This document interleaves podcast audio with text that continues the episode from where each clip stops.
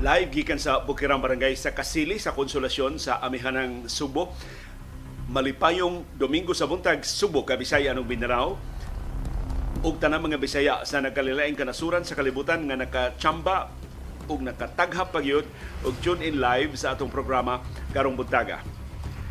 Unsay latest atong kahimtang sa panahon ni us-us na og jutay ang amihan mo na good news pero ang bad news perting layo apa niya gikan dinhi sa Subo na pa siya sa Central Luzon niining higayuna samtang gipanghimakak sa pag-asa kining nikatap na sab nga mga sayop nga mga pasidaan ug hinaot dili mamutabang pag-share o pag pakaila pa ini nga dunay super typhoon nga moabot unya sa sunod semana. Ato nang gibalita din sa niagi nga mga adlaw na dunay posibleng bagyo nga moabot sunod semana pero dili super typhoon. Ug dili magkasiguro ang pag-asa unsay gikusgon ini bagyo ha kay wa pa man di pa man matugkad sila teknolohiya. Kining low pressure area karon naa pa sa Micronesia. Layo pa kay nato gikan sa Pilipinas pero dako ang kahigayunan mamahimo na siyang bagyo sa di pa musud sa par. So atong subayon unsay tinuod nga balita mahitungod ining makapaalarma na sab nga mga pasidaan, mga huhungihong ambot nganong dunay mga tawo nga wa gilaing lingaw gawa sa pagpanglawgaw ra gyud sa atong nasod ug sa atong katawhan ning pagpakatap na sab og pasidaan sa way sukaran nga pasidaan sa super typhoon unya sa sunod semana. Karong buntaga sab ang mas dako nga laslas sa presyo sa krudo sa gasolina o sa kerosene nga gipahibaw sa mga eksperto sa industriya sa lana. Ato nang mapaabot sa Martes karong semana ang latest na estimates atong ipahibaw ninyo karong taon-taon. Karong buntaga sa ang kahimtang sa atong ekonomiya dili maayo ang foreign direct investments mao ni ang puhunan nga gibukbo sa langyaw nga mga negosyante din sa ato sa Pilipinas padayon nga nitidlong sa buwan sa Agosto sukwahi sa pangangkon ni Presidente Ferdinand Marcos Jr. nga ang Pilipinas tungod sa pagsigi og suroy sa nakalilaing kanasuran mao karoy labing madanihon no labing haom nga destinasyon sa mga foreign investments ni tidlong sa unang mga buwan karong tuiga first 8 months karong tuiga dako kay tidlom kung ikumpara sa samang kigayon sa niaging tuig. Unsa may kapuslanan di ay sa suroy-suroy ni Presidente Ferdinand Marcos Jr. sa nakalilay kanasuran nga ni gasto og binilyon ka pesos sa atong puluhisan. Karong butaga sab giauhag si Kongresista Pulong Duterte nga mo'y muhimo og kwentada giun sa paggasto ang maintenance and other operating expenses o MOOE sa House of Representatives. Nganong si Pulong man kay siya di mo nahimong chairman sa House Committee on Accounts. Ug umo sa mga lagda sa House, kanang maong komitiba, ang Committee on Accounts, kag ipanguluhan ni Pulong Duterte, maoy nahibaw giun sa paggasto ang maintenance and other operating expenses. Nganong relevant man eh, kay ang mga trolls sa kampo ni Duterte nagsigig insister na ang mga kongresista muhatag og kwintada sa ilang MOOE. Hinikalimtan nga taga Davao, anak sa kanhi presidente, maoy chairman sa Committee on Accounts sa House of Representatives. Karong buntagasap ang latest sa gubat sa Israel ug sa Hamas. Sus ang kinadakang ospital sa Gaza. Mo naigo sa bombardiyo. Naguba ang ilang generator. Wa na sila karon kuryente. Wa sila maka-deploy og mga ambulansya. Pagtabang sa daghan kay mga nangamatay daghan kay mga nasamdan sa labas nga mga bombardiyo sa Israel. Pero wa nakaagwanta ang Pransya.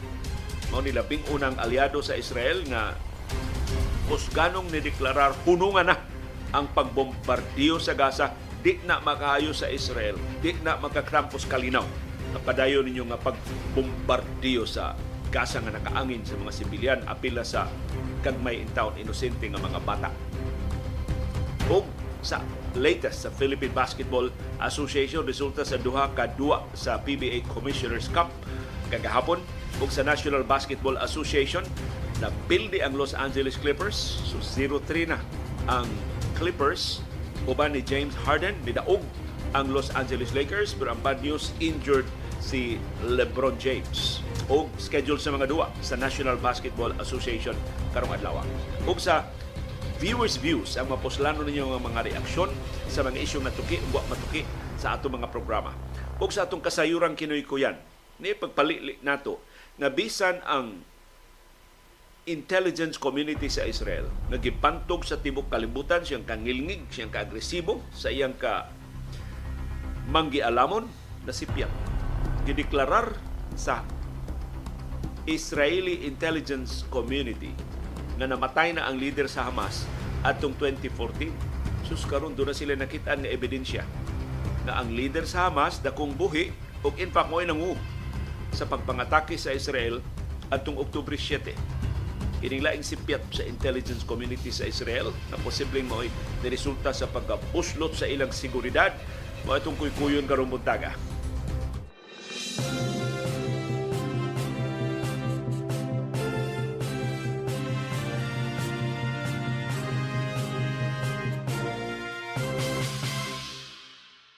Kumusta ang atong kahimtang sa panahon sa syudad ug sa probinsya sa Subo? Init og alimuota tibok adlaw karong adlaw. Di katuuhan ang grabing kainit o grabing kaalimuot nga mura ta og gisud sa hurnuhan mao nang hinaot nimo kabasol namo magsigmi pangandoy magsigmi pangita hain naman ang amihan ug magsigmi pangandoy kanusa man siya mo us-us diri sa ato sa Subo sa Kabisayan ug sa Mindanao. Doon na may good news ug bad news. Unahon na to ang good news ang amihan ni us-us na og jutay. Gikan sa extreme northern Luzon, na na siya karon sa dakong bahin sa northern Luzon.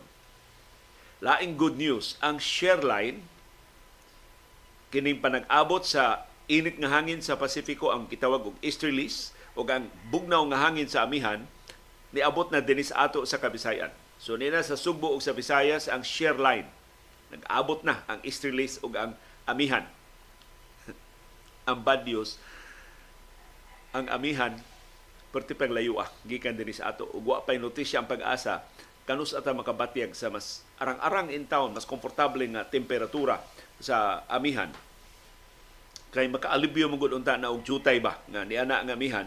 Sa grabing kainit ug kaalimuot dako kay ta gastos kuryente aning grabe kainit ug limuot mag-andar ang tanan nato mga ventilador. Ando na intay mga aircon matintal og paandar sa ilang aircon. Bahala nang musulbong ang ilang bill kaysa magtabisay sila singot kaysa mga sakit sila sa grabing kainit o kaalimuot ang share line karon nakaapektar sa tibuok Central Luzon samtang ang amihan nakaapektar sa tibuok Northern Luzon kita dinhi sa syudad ug sa probinsya sa Subo Bohol, Negros Oriental, Siquijor, Tibuok, Central Visayas, Leyte, Southern Leyte, Biliran, Samar, Northern Samar, Eastern Samar, ug Tibuok, Eastern Visayas.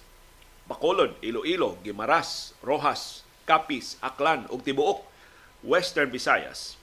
Davao, Surigao, Cagayan de Oro, Zamboanga, ug Tibuok, Mindanao.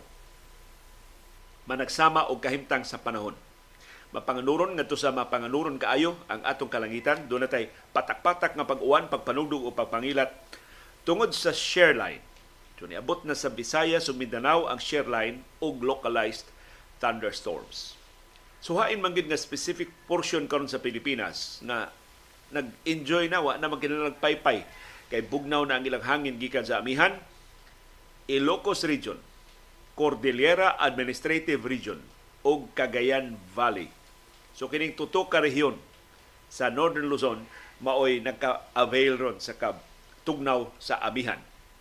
Ang share line, kini yung abot sa ngilit sa easterly, sa init nga hangin sa easterlies o sa bugnaw nga hanging amihan, hain man ron mahimutang. Napiska na ta dinhi sa Subo sa Visayas ug Mindanao, pero ang share line ang tinuod nga utlanan sa easterlies o sa amihan naa sa Aurora, sa Quezon, sa Rizal, Laguna o Camarines Norte. Sa ato pa, Central Luzon. Naa sa Central Luzon ang share line. Kinaot mo kanaog na, na sa musurod nga mga adlaw.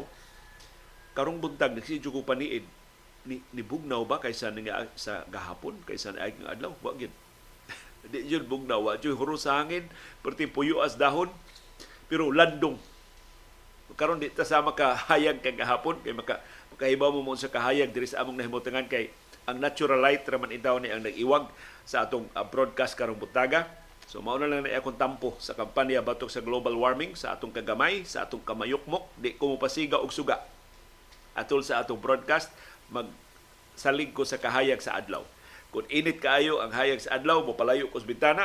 Kung ngiob kaayo sa makaron, ni ako hapit ko man num, ma, mo, mutambo sa bintana aron lang nga makakuha ko sa kinitibo nga kahayag dili taon magdagtong ang inyong uh, video, ang inyong pagpaminaw sa atong broadcast. Kamo, unsa may aktual ninyong nga kahimtang sa panahon? Palihog ibutang din sa itong comment box.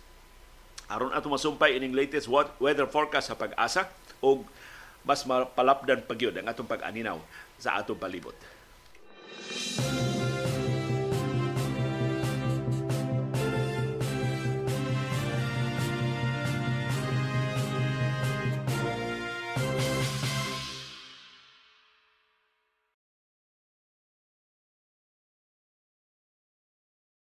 Ang di maayong balita kini padayon nga pagpangilad sa pipila ka mga grupo.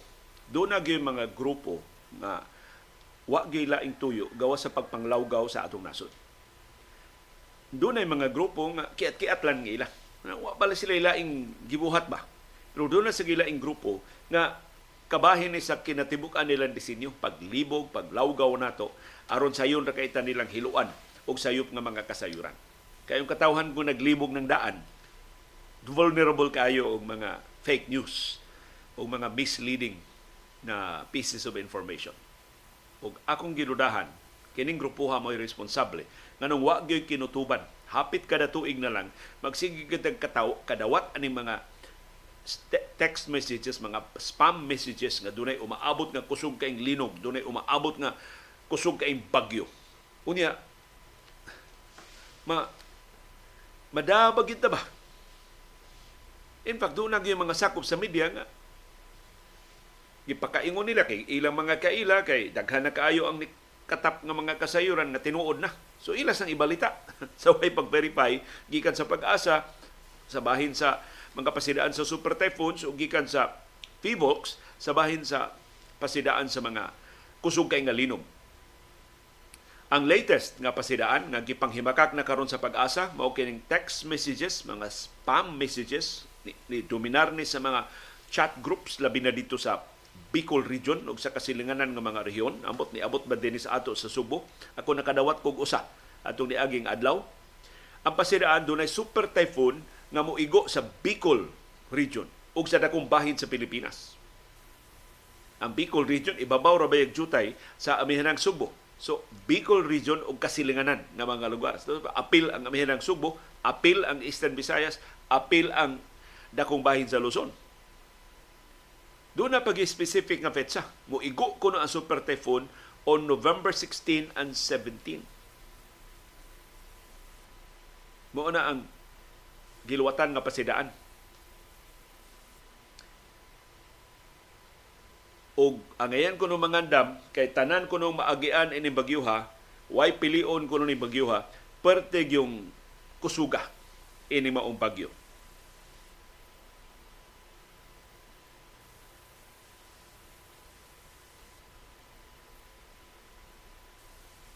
Akong gisubay ang atong uh, broadcast pag pag monitor sab sa inyong mga comments kay wa pa jud kitag paagi unsaon nga makarga diya sa sa atong comment box ang inyong uh, mga comments.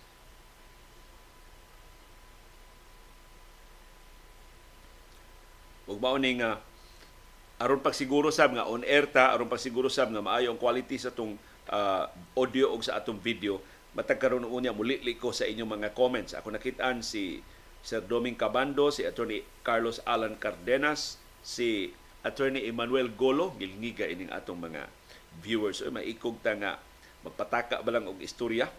Si Buds Alexander na ma, na sa maasin pati ko ng inita ni ining higayuna. Daghang salamat makakita mo sa atong broadcast karon butaga. The by the way, akong tuyo atong pagkuha sa akong telepono aron pagtan-aw sa petsa uh, sa adlaw. Unsa maning November 16 o 17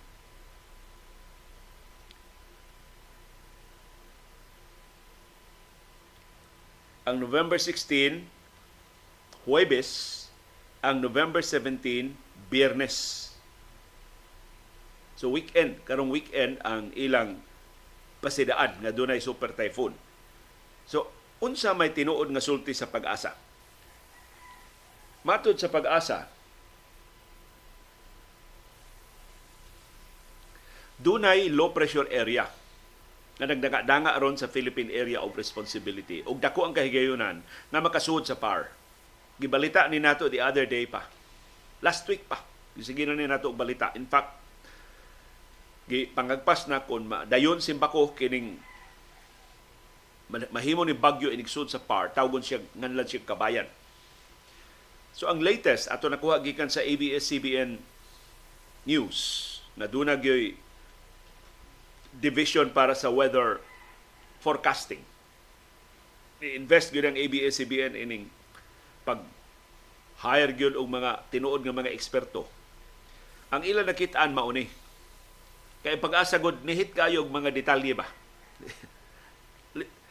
kini pag-asa dako kay nig budget daghan kay sila mga trabahante pero usahay makalimot ba sila nga makaingon gan moingon gani mo nga dunay umaabot nga bagyo next week kada adlaw kun mahimo kada oras do na mo'y update hain naman ning bagyo ha? Unsa may irog ini? Unsa man cloud formation? Unsa may kahigayon na mahimong gini siyang bagyo unsa man siya posibleng iyang kusog unsa may posible niya nga track o path? O kundi pa na matino magsilang og update. Nga nagsigita og paniid aron way how ang? Kay ang vacuum of information maunay sudlan ini mga trolls, maunay sudlan ini mga misleading na mo, mo misleading nga mga kasayuran nga gipakatap ining irresponsible nga mga grupo. So mao ang ako nakuha gikan sa ABS-CBN News kay wa man sa pag-asa. Kining low pressure area na aron sa Micronesia. So wa pa siya sa sud sa Philippine Area of Responsibility. Ikaduha, kining low pressure area dako ang kahigayonom na mahimong bagyo sa di pa makasud sa Philippine Area of Responsibility. Tinuod kining maong bagyo, posibleng bagyo, musud sa PAR next week. Og as of today, niingon ang ABS-CBN News nga ang kahigayunan nga makasud ni between Wednesday until weekend next week So di pa sila ka-specify unsang adlaw. Pero dili na ni musud og ang original nga manabana is November 15 to 21 mo yung window siyang pagsud. So karon ilang na reduce og jutay ang pagsud sa mga adlaw ang Wednesday. No, 15 sakto. November 15, November 16, November 17, Hoybes, Miyerkules, Hoybes, Biyernes, Sabado ug Domingo.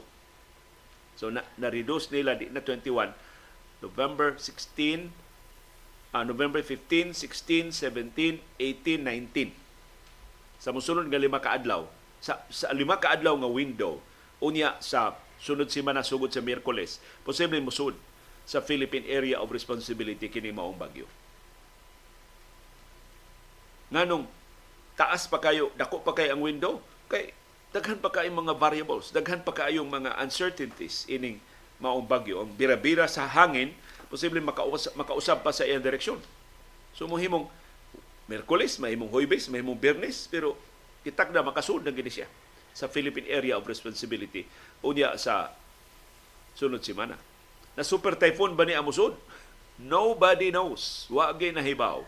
Pero dako ang kahigayon ng dili siya super typhoon. Otherwise, kining maong cloud formation purma na kay ron firm na kay ron ya nagbagi bagis na kay ni purma samtang nagpadung sa Philippine Area of Responsibility matod sa mga meteorologists ang labing lisod nga i-predict sa bagyo mao ang iyang gikusgon sa iya ng pag hulga sa nakalilain nga kanasuran sa kalibutan. Labi na kung wa pa maklaro ang iyang porma. So, mas maklaro pa ni sa musulod ng mga adlaw, mao nang wauhog kung retired Director Oscar Tabada sa Pag-asa Visayas ug ni Engineer Catalino Lucero Davis, doon na pa man sila mga koneksyon diha sa Pag-asa, palihog ingna sila nga doon na gani mga ingon ini kada adlaw magsig maghatag sila og update Dili sila mag-press con, kada adlaw ilang ibutang diya silang website unsay dagan ining gi-monitor nga cloud formation o kahimtang sa panahon nga posibleng nga, nga low pressure area in fact nakakaron diha sa Micronesia nga posibleng mamahimo bagyo sa di pa makasud sa Philippine Area of Responsibility. Pinaagi lang sa paghatag nato og periodic updates nga atong ma-prevent or atong ma-minimize ang proliferation sa fake news. Kay katap kining sayop nga mga kasayuran tungod sa hawang sa opisyal nga kasayuran. Nihit kay detalye ang pag-asa Duna, duna man ta ng pag-asa, daghan kay mga detalye. I think mag-hire na sila. Di, dili ko mga personnel nga devoted lang gid ana kanang ilang mga IT diya, kanang ilang kana bang ilang mga kasayuran sa website, ila na nang i post sa social media, ilang i-tweet sa Twitter or ang ilang website mo sige halang update na specific na section sa hain na ning naaman ang pag-asa ba kana mga bagyo ka ng mga cloud formation nga umaabot na naa na sila pero usahay ra. Dili kada higayon nga doon cloud formation nga ilang iapit iapil dia silang update pero naa na sila. Mataligmaan ba lang? Mataligamaan ba lang? Makalimtan ba tingali? Anong kinahanglan di sila pahinomduman. Dila yung Director Tabada og ni Engineer Catalino Lucero Davis na importante na aron dili makabuylo ni mga grupo nga gusto manglawgaw sa atong nasod ug sa atong katawan. Mulawgaw sa atong nasod, mulibog sa atong katawan.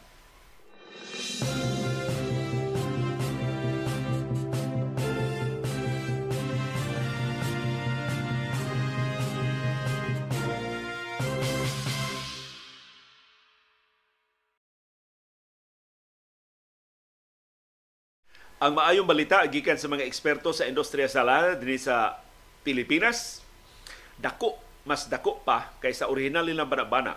Ang aktual nga laslas sa presyo unya sa Martes karong simanaha. Gipaabot nila ang resulta sa trading sa adlong Biyernes, dili man kayo dako ang pagsaka so mao ni hinungdan ngano nga ang ila karong estimate posible mo api mo abot ng kapin 3 pesos kada litro ang laslas sa krudo labing menos 2 pesos and 90 centavos per liter, labing dako 3 pesos and 20 centavos per liter. Ang lasla sa krudo. Dakuha ini. Mo nang gabi diha pa milakaw ni Nilo. Uh, kung ginas Nilo nil pila itong krudo diya nil. Siya hapit na ni ma one-fourth. kung mga pilay dagano na to anang hapit na one-fourth ni Munil. Kay aron kay mo barato mangong lana sa Martes. Pwede ba ta la, Martes na lang ta magpatubil? Siya mahimo pa. Kay niya man sa dinhi. Na ang aton daganon kapin pa 100 kilometers. Siya may ning autoha kay konsulti sa nato. Pila pa ka kilometro atong daganon una ta mahutdan og krudo. So kapin pa ko na 1000 kilometers. Ko unya di na ma, di na nato mahurot nila until Martes. Siya gamay ra man kay teglakaw. Di na, di na mahurot diya lang hap Mato din nilo na hapit lang may mahutdan diha nay murag orange ba? Dili pa puwa orange lang nga light. Nga ni pasidaan nga hapit na mabasiyo ang tangke katud dito mig uslob no ba uli mig sumilon? Sinilo ni kuha namo naggikan man diri sa konsolasyon. So nakabiyahe na siya og pila ka kilometro padung sa uslob pagbalik na namo ni nag orange na may gani doon ay gasoline station diha sa Oslo nga parte sang mahala. Dito ko ka suway og palit og gasolina og krudo diya sa Oslo nga perting mahala. Pahimusan tungod sa kalayo. Nga negosyo nga dila sa maginansya pero kana ko nung mga gasoline stations diha sa Habagatang Subo kang kanhi mayor Wargong Dirama na. So, kay si kanhi mayor Wargong murag na di na mo balik sa politika, nalingaw na sa iyang mga negosyo diha sa Habagatang Subo. So mao ni Ayaw sa mong patubil kung dili pa mabasiyo ang inyong mga tangke karong weekend kay unya sa Martes 290 to 320 per liter ang lasla sa krudo. Ang gasolina dili kayo dako pero ni saka sa og jutay between 50 centavos and 80 centavos per liter ang gitagda nga lasla sa gasolina. Ang kerosene kapin 2 pesos ang gitagda nga laslas either 2 pesos or 2.30 per liter ang laslas sa presyo sa kerosene unya sa Martes sa sunod semana. Ang official figures ipagawa sa mga oil companies ugma sa buntag, lunes sa buntag. Ug ni ay laing makalipay nga balita. Sigon sa mga ekonomista, na interest karon sa pagtan-aw unsay dagan sa atong presyo sa lana. Dako ang kahigayunan nga kini pagsigi og us-us sa presyo sa lana o pagpabiling ubos sa presyo sa lana hangtod ni pagtapos karong tuiga. Ang ilang gibasihan ini ang attitude sa Israel. Ang attitude sa Israel mo isog kay siya nga bombardiyo gyud sa Gaza karon ni kalma na ang Israel. Doon na tang upat ka oras kada adlaw nga pause sa bombardiyo aron makagawas ang mga langyaw nga gustong mobakwit ug aron makapasud og dugang hinabang para sa mga sibilyan diha sa Gaza. Plus, kadaghan ng kanasuran, bisan ang labing suod ng mga aliado sa Israel, awag na ni ayaw na. Ayaw nang bombardiyohi ang Gaza nga maangin in taon ang mga sibilyan. So na gibasihan sa mga oil traders o karon sa mga ekonomista sa pagpangagpas nga kining gubat sa Israel ug sa Hamas hopefully malimitahan ra diha sa Gaza. Bad news na para sa Gaza nga dili pa mahumaning gubata pero at least di mo kailap sa uban pa nga mga kanasuran sa tunga-tungag sidlakan. So ang ilang paglaom, kung di naman mo samot pag-us-us, di na lang sila mo balik pagsulbong ang presyo sa lana hangtod matapos kining tuiga. Hinaot pa unta, matinuod ka ng ilang pangagpas.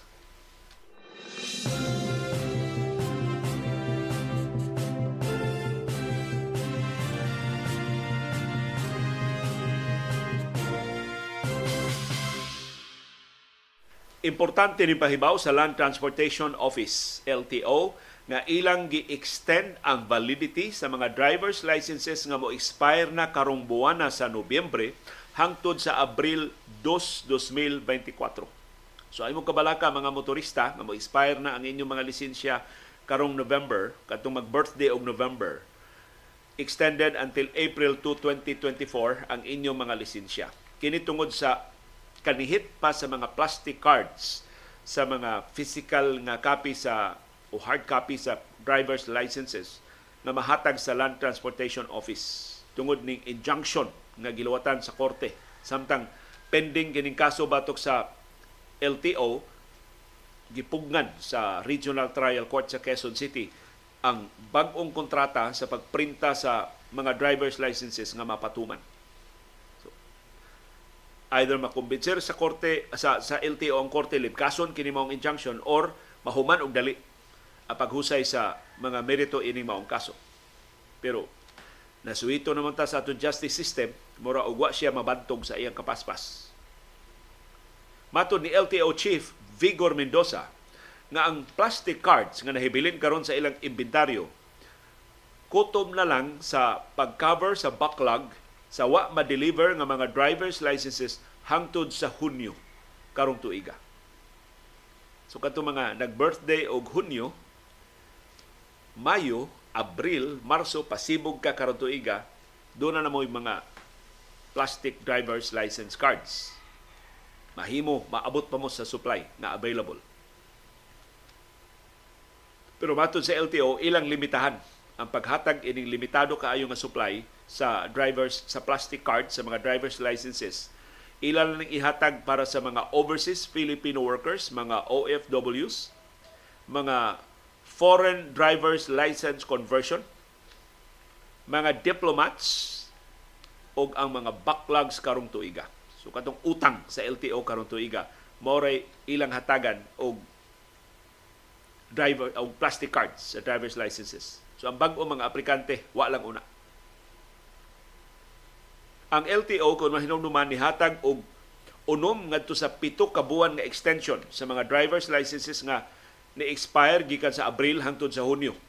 Karong tuiga. Kay mao tong higayuna nga nahutdan kita og mga plastic cards sa driver's licenses.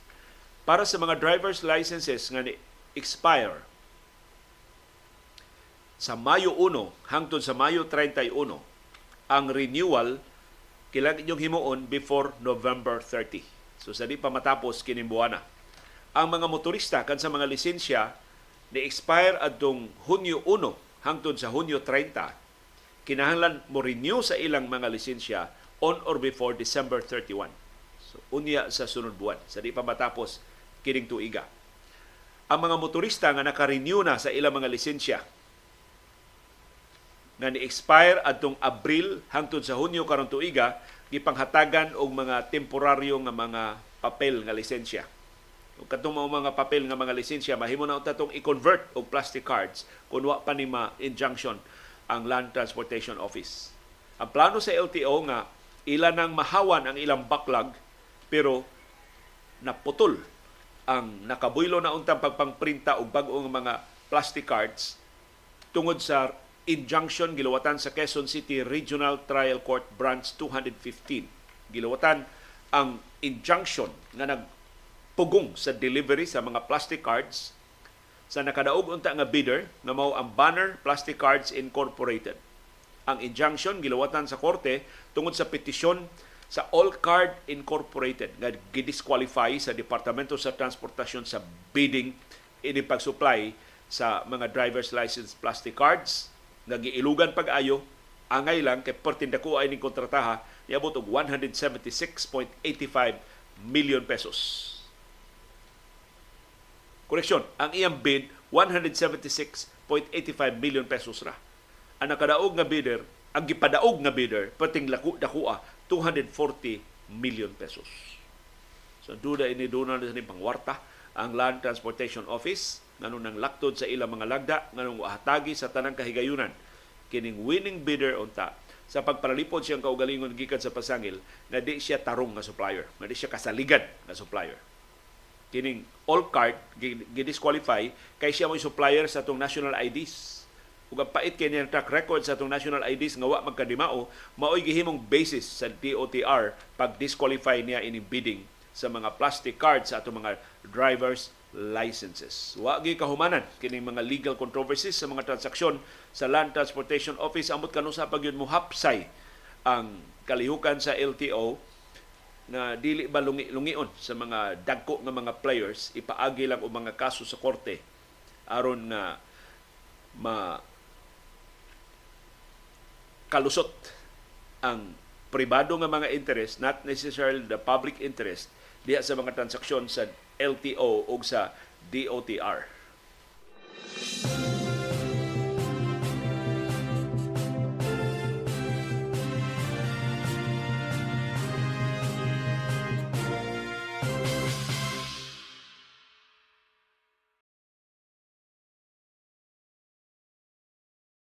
Ni ay pahinomdom ang Department of Labor and Employment sa tanang mga employers. Labi na kay hapit na ang Pasko, Matod sa Department of Labor and Employment, ang ngayang ihatag na ang 13th month pay sa mga trabahante sa dili pa ang Pasko karong tuiga. Dili ni pahinumdum mao gini balaod. Maura ni benepisyo ang 13th month pay nga duna gigitakda nga panahon ang balaod. Ang ubang mga benepisyo mahimo mamahatag anytime.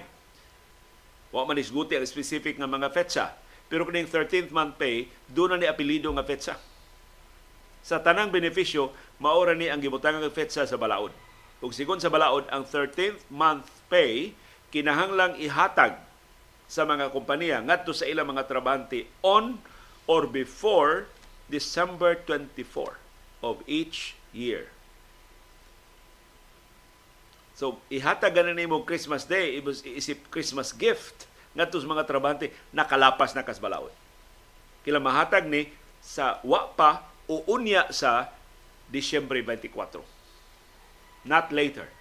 Not one day later. Na mga employer nga moingon nga ana naman mo'y Christmas, ana naman mo'y kuan kining bonus. Ang inyo 13th month pay Enero na lang. Ihatog lang nito atol sa sinulog para na mo gasto sinulog. Daga salamat sa imong una-una pero la, kalapasan na sa balaod. So muni pa hinumdom sa Department of Labor and Employment sa tanang mga employers nga ang 13th month pay sa mga trabahante kilang ihatag not later than December 24. Giluwatan na sab sa Department of Labor and Employment ang mga giya sa proper computation sa mandatory nga benefit. So mandatory ni ang 13th month pay. Mura na gini siya sweldo. Dili ni siya bonus nga mahimong ihatag mahimong dili. Mandatory gyud, obligado gyud ang mga kompanya sa paghatag ini ngadto sa ilang mga trabahante ngadto sa mga trabahante sa tanang pribado nga mga kompanya giklaro sab sa giya sa Department of Labor and Employment kinsa ang mga trabahante nga entitled sa 13th month pay appeal sa entitled sa 13th month pay kadtong pakyaw. So di lang regular nga mga trabahante. Bisan katong pakyaw, katong gi-hire paid on a price rate basis, appeal sa 13th month pay. Appeal sab ini ang mga nagdawat og sweldo og komisyon. So dili regular nga mga trabante maka dawat ini. Makadawat sa ini kadto mga trabante nga dunay multiple employers. So panitan, first six months this year dito siya sa usa ka kompanya. Sa second half karon tuiga balhin siya sa ikaduha nga kompanya. Ang duha ka employers obligado nga mohatag og 13th month pay. Ang basihan ang aktual nga mga buwan unsa ka kataas sa pagserbisyo sa mga trabahante anang tuiga. Dili ang dili na ni ipasikad pili ang natrabahoan sa niaging tuig. So, ang 13th month pay ipasikad siyang aktual nga serbisyo karong tuiga. Makadawat sa ini ang mga ni-resign o gitaktak nga mga trabahante. Base sa mga buwan nga ilang gitabuhan. So for example, gitaktak sila Oktubre. Ang ilang sweldo from January to October, dahil taktak nila, mao'y gamiton na basis sa pagkwinta sa 13th month pay. Dili makaingon ang kumpanya, wa na may obligasyon kay taktak naman to. Dili. Bisag di na sila trabahante, the fact nga nakatrabaho sila og 10 months, 9 months, 7 months sa imong kumpanya or less, obligado ka mohatag og 13th month pay. Makadawat sa 13th month pay kadtong nag-maternity leave. Kay taas man kayrong maternity leave. So, makadawat sila og 13th month pay. Makadawat sab sila og salary differential.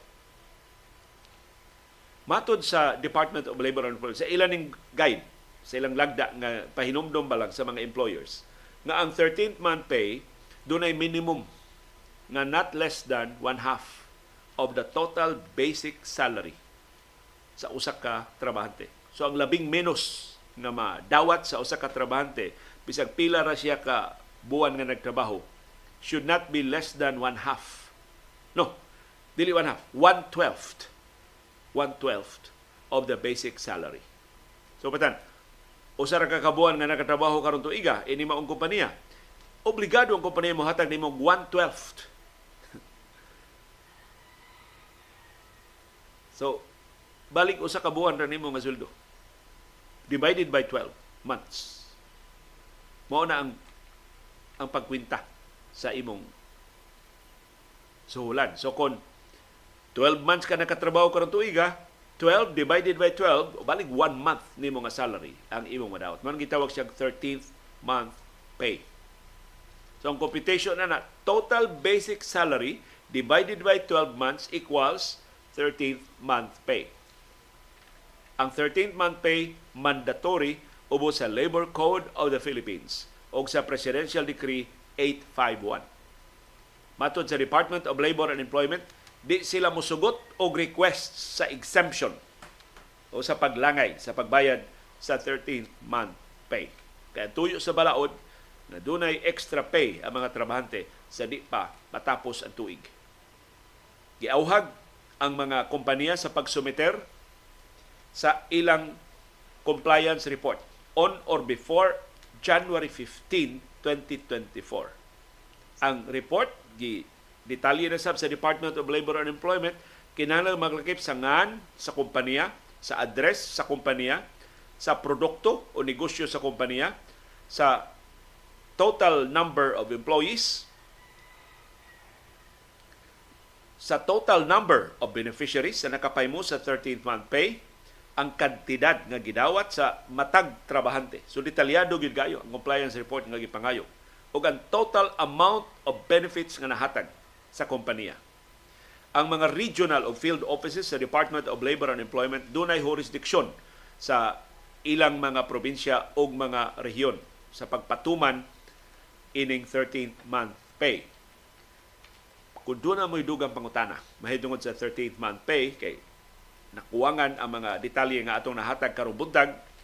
Gitambagan mo sa Department of Labor and Employment pagtawag silang hotline nga 1349 available na 24/7 sa unsang orasa sa adlaw ug sa gabi patawgan ninyo kanang hotline nga 1349 sa Department of Labor and Employment. Mahimo sa mong manawag or mahimo mo mo text doon na sila mobile phone number. So atensyon mga trabahante o mga employers doon na mo urgent nga queries ngadto sa Department of Labor and Employment maoni ang ilang mobile phone number na inyong matawgan o inyong matextan ubos sa kondisyon nga office hours lang So maka-accommodate na sila ninyo between Monday until Friday from 8 a.m. to 5 p.m. Ready na ba ang inyong mga telepono o inyong mga ballpen? Ilista ni, ilista ni palihog. Mao ni ang numero, mobile phone number sa Department of Labor and Employment nga mahimong matawgan, mahimong mateksan from Monday to Friday between 8 a.m. to 5 p.m. sa inyong mga pangutana, di lang sa 13-month pay, kundi sa uban pa mga issue sa pamuo 0931 066 2573.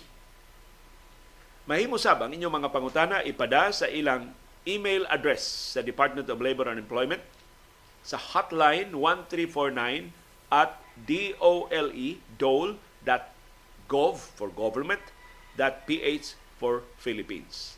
Or mahimo sa mo mopada og direct message or private message sa Facebook page sa Department of Labor and Employment.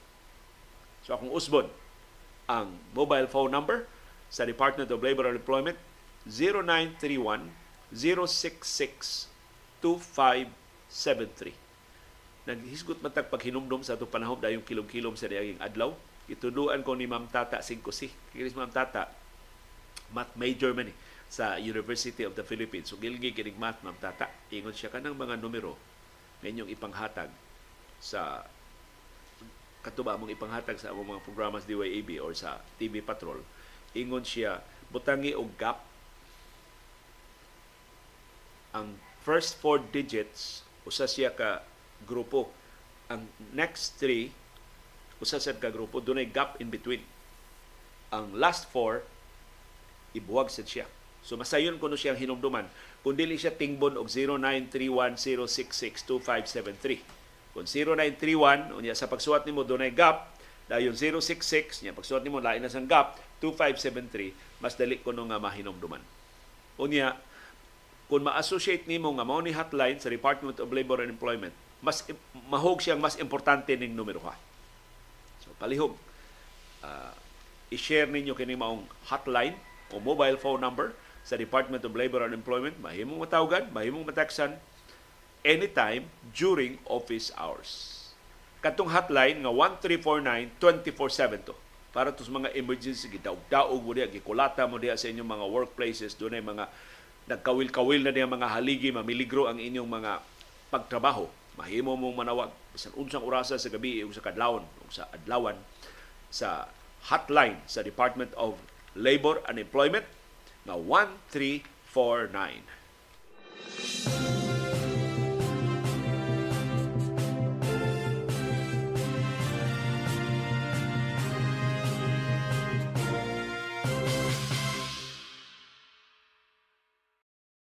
Mora ni gidangat.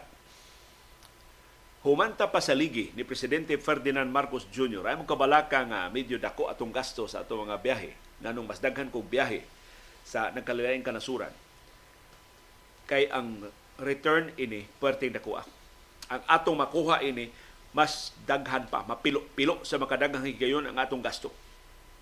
Kay igo lang ko, mao ni sulti ni Presidente Ferdinand Marcos Jr. Igo lang ko nag-reintroduce sa Pilipinas ngadto sa ubang kanasuran sa kalibutan nga we are ready for investments. We are so ready for business.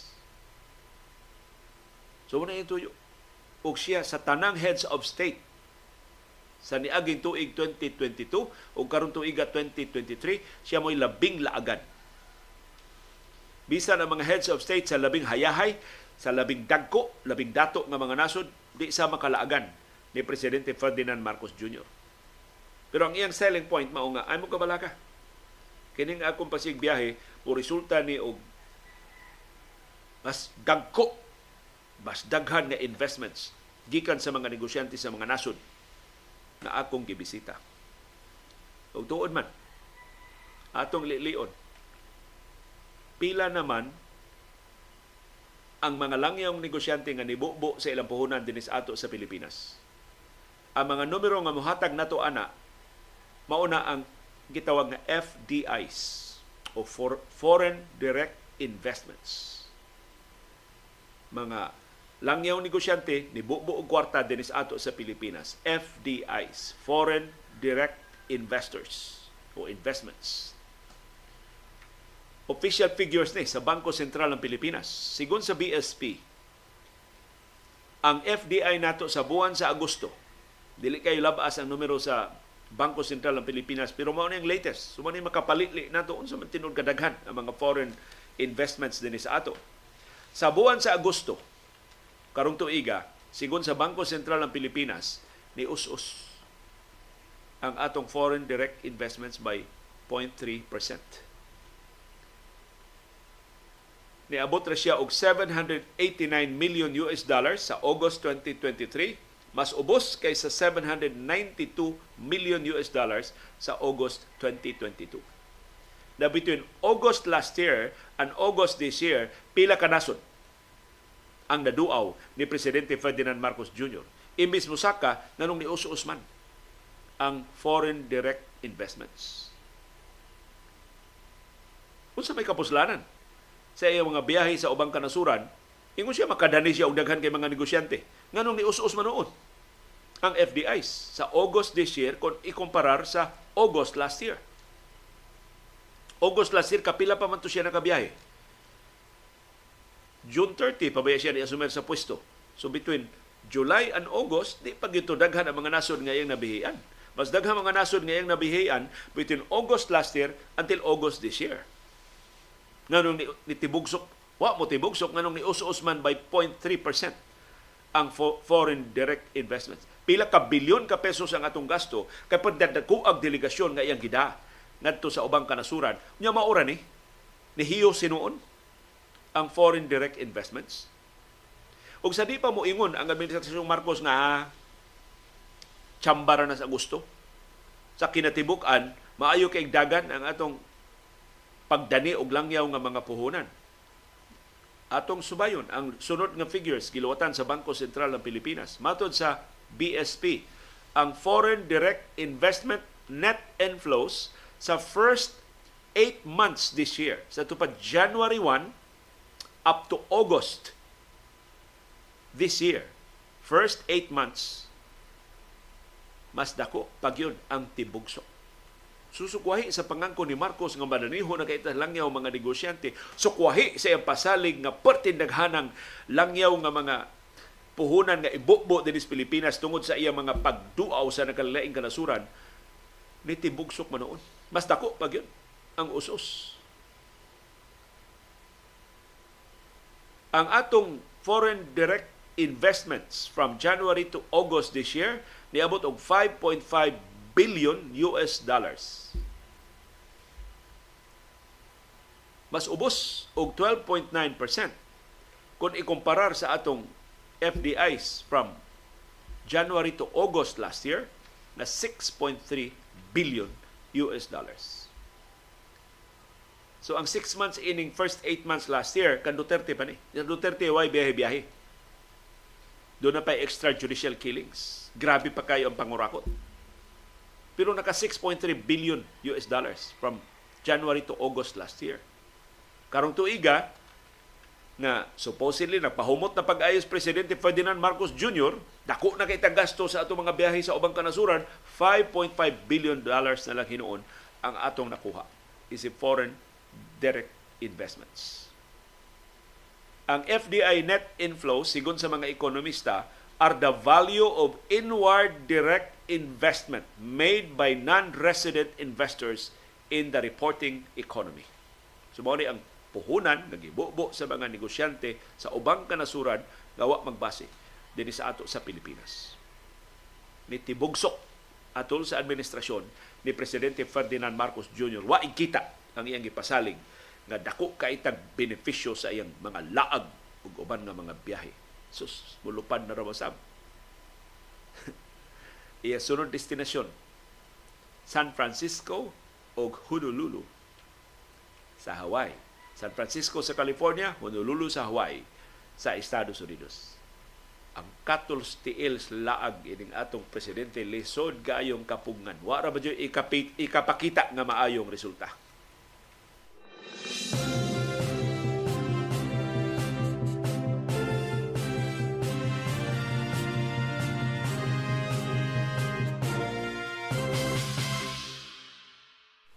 Sa iyang bahin, ang brand new nga Agriculture Secretary, bagong gitudlo ni Presidente Ferdinand Marcos Jr., ang iyasuod nga higala, bilyonaryo, nga si Francisco Chu Laurel Jr., nagsugod nagkuha siyang mga trabahante, sa iyang mga tao, sa iyang mga sinaligan, sa iyang pribado nga kompanya, iyang gikuyog diha sa Department of Agriculture. Ang labing dako niyang appointment mao ang iyang bagong Chief of Staff.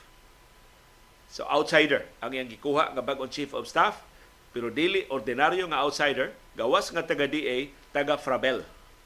Kining dako kay kompanya ni Agriculture Secretary Francisco Chu Laurel Jr. Ang iyang gitudlo nga bag-ong Chief of Staff mao si Attorney Alvin John Balagbag. Kini si Attorney Alvin John Balagbag mao sinaligan ni Laurel sa iyang negosyo sa Frabel Group of Companies. Kinis attorney Balagbag mao ni pangu sa tibuok legal department sa tibuok Frabel Group of Companies. Daghan naman kay sila mga kompanya. Ang ilang main business fishing. Doon na sila power companies, doon na sila land development. Mo branch out pa ni sila sa uban pa mga negosyo labi na karon nga nanas gabinete.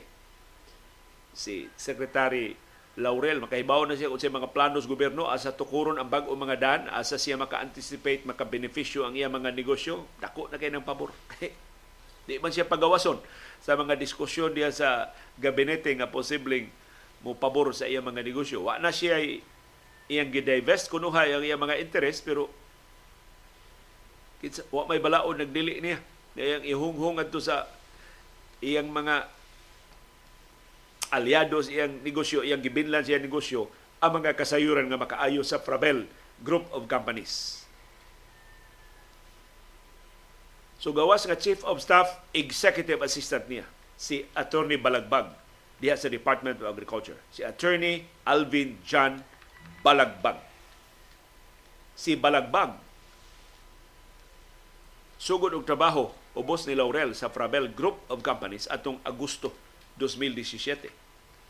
So, mga unong katuig na sa kapin, si Balagbag na tao ni Laurel.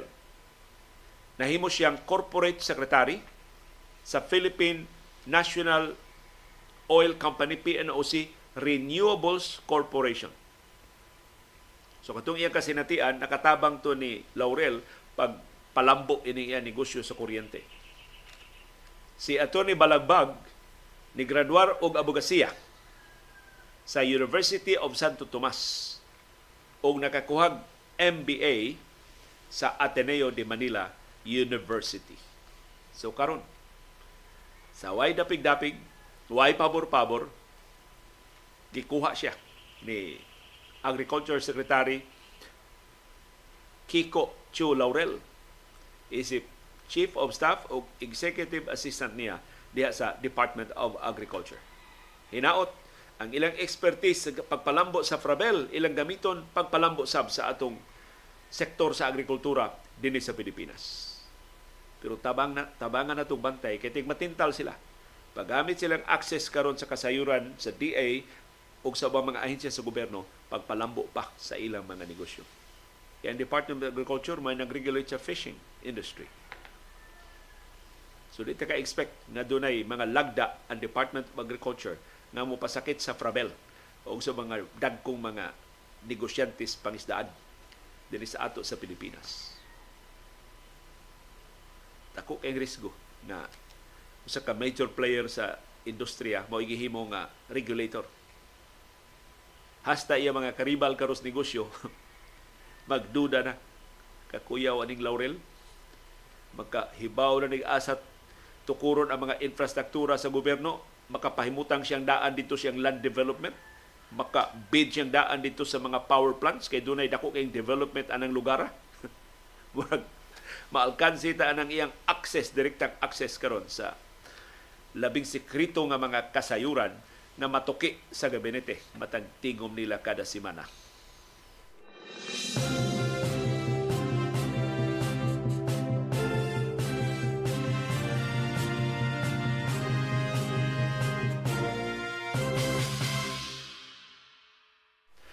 Giauhag si Kongresista Pulong Duterte na may muhatag og kwintada nga gipangayo sa mga trolls sa iyang amahan o sa iyang maguwang nga si Vice, si kanhi Presidente Rodrigo Duterte o si Vice Presidente Sara Duterte Carpio ining MOOE. Kay kung imong basahon ang mga blogs, ang mga Facebook posts, ang mga YouTube imutan tan ang mga YouTube videos o mga TikTok videos ini mga trolls sa mga kampo ni kanhi Presidente Rodrigo Duterte o pertinaghanan nila. O makahibaw ka na Duterte sila kay laban silang Sara, laban sila sa kanhi Presidente, ilang gisukwahi, ilang gibugal-bugalan pag-ayo si House, Secretary, House Speaker Martin Romualdez o gilabanan nila ang China. Mao ni ang pag-ila kinsa ni mga trolls sa mga Duterte. So usa sa ilang mga linya. Ato ni nasibiya dinhi para nako lehitimo ng ilang linya nangayo silang accounting sa MOOE sa mga kongresista o sa mga senador. Kining maintenance and other operating expenses sa ilang pasangil sa mga troll sa mga Duterte o gisagop ni sa kanhi presidente gigasto ni isip confidential funds. Kay ang liquidation ra ini dili resibo. Certification ra gikan sa kongresista o sa senador na iyang nagasto ang iyang MOOE. Muning, gibugal-bugalan pag-ayo sa mga trolls ni kanhi Presidente Rodrigo Duterte ang mga senador o mga kongresista nga isog kaayo na nipapa sa confidential funds. Ni Vice Presidente Sara Duterte Carpio nga kahilas ninyo? Inyong gisaway si Sara sa iyang confidential funds? Kamo utro sa mong dunay confidential funds? Nyo wasad mo'y klaro nga kwintada? Kay way resibuhay ng inyong liquidation gitugutan na Moskowa nga mo certify lamo giunsa ninyo paggasto. So, pila na ni kabuan ang ilang kampanya. Accounting sa MOOE. So karon dunay reaksyon si kanhi Finance Undersecretary Cielo Magno. Nagitaktak ni Marcos gikan sa gabinete tungod sa iyang pagpangahas pagsukwahi sa price control sa bugas humay na niingon si Magno katong price control sa bugas sumay atong Setyembre mas makadao to kaysa mas makatabang kaysa makatabang sa industriya sa bugas sumay. Ug tinuod. Sakto si Magno motong after one month gilibgas ni Marcos ang price ceiling sa bugas sumay. Og napamatud-an sa Philippine Statistics Authority nga atol sa pagpahamtang sa price control ni sulbong hinon pag-ayo inay mo us ang presyo sa bugas sumay. Mo rason nga burot ang atong inflation rate atong Setyembre karong tuiga. So, ingon si Magno, ngadtos mga trolls ni kanhi Presidente Rodrigo Duterte o Vice Presidente Sara Duterte Carpio, kung gusto gyud mong klaro nga accounting, ang inyong adresan sa inyong demanda mao ang kongresista sa Davao City First District nga si Paulo Polong Duterte. Si Duterte, matod ni Magno, mo'y labing takos nga makapasabot giunsa paggasto sa mga kongresista ang ilang maintenance and other operating expenses o MOOE. Mato ni Magno si Duterte maoy chairperson sa Committee on Accounts sa House of Representatives. Ug isip chairman sa Committee on Accounts, naa siya sa posisyon sa pagkahibaw unsay gigastuhan unsay gidapatan sa MOOE siyang kauban nga mga kongresista ug sa iyang MOOE mismo.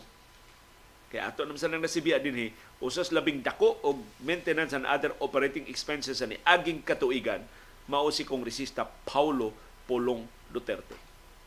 So kung sinsiro ang mga dumadapig sa mga Duterte pagpangayo gyud og kwitada kay gusto silang mahibaw giun sa paggasto ang atong buhis ug angay lang mo atong gidasunan ang ilang awhag.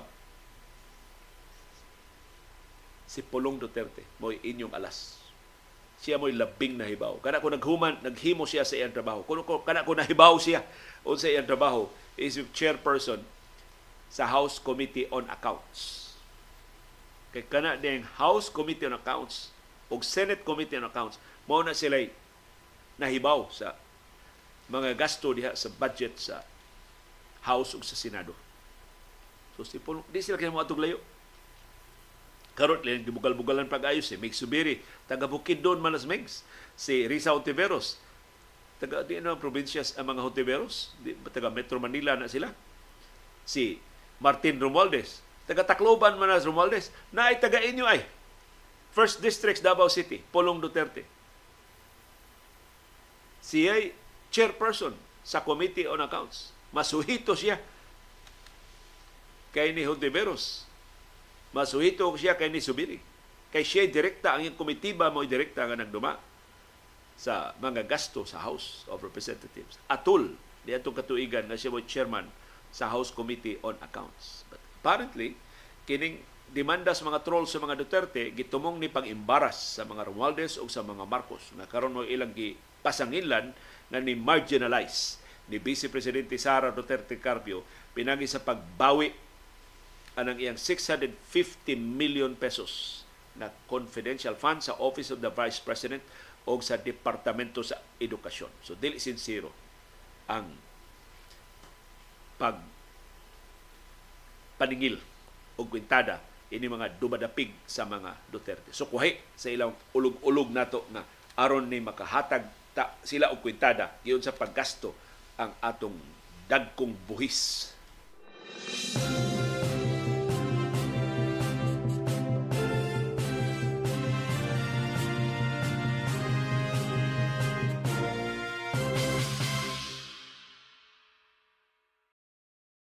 Dunay usa ka inilang negosyante din ni Sumbo na akong gikaistorya gahapon. Ingon siya kana bang atong gana ganahan ka ita nga mag-away ang mga Duterte o mga Marcos? Mahimo ba imong pahinumduman ang katawhan nga kining awaya dili ni para nato? Nga ang ilang giawayan dili ang interes sa publiko. Nga ang ilang giawayan dili ang kaayuhan sa nasod kundi ang ilang personal o politikanhon nga mga interes. Kini, ang gibuwas mga Duterte kay gikuhaan og confidential funds si Sara Duterte Carpio, ila sang gi-call out ang mga senador o mga kongresista nga naasan mo MOOE nga mura sa nag-confidential funds. Sa may kwintada.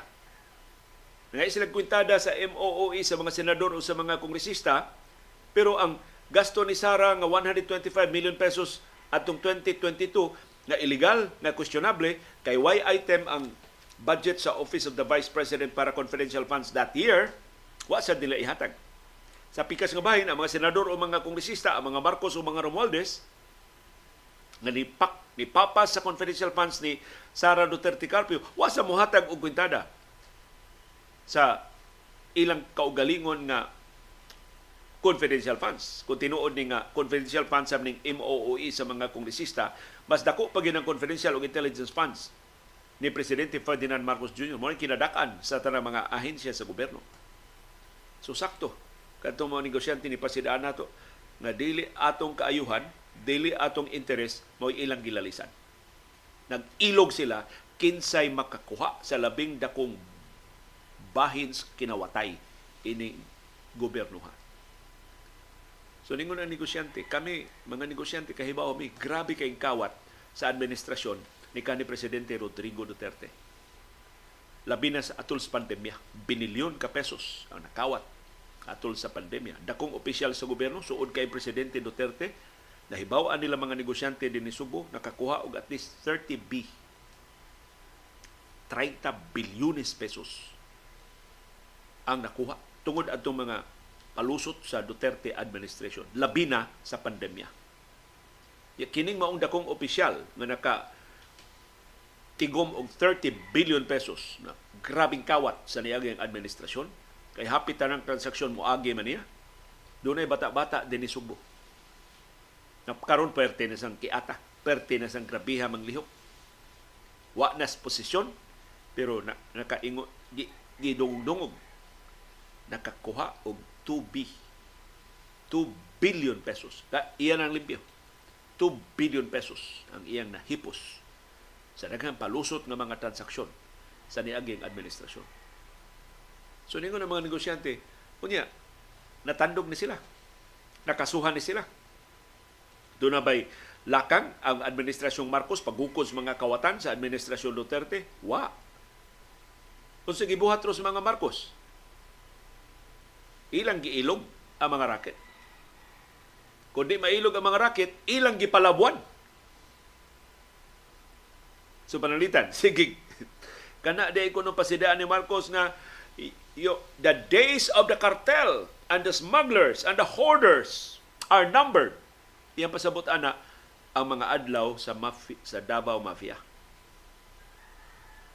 Nga kini pagdominar sa Davao Mafia sa mga palusot sa nasod, inihap na lang ni. Pero magpasabot nga badlugo niya ang Davao Mafia. ang iyang pasabot sapawan og laing mafia. Maybe Ilocos Mafia. Maybe Tacloban Mafia. So mahitabo karon ang mga negosyante, mas daghan na hinon ang nabayranan.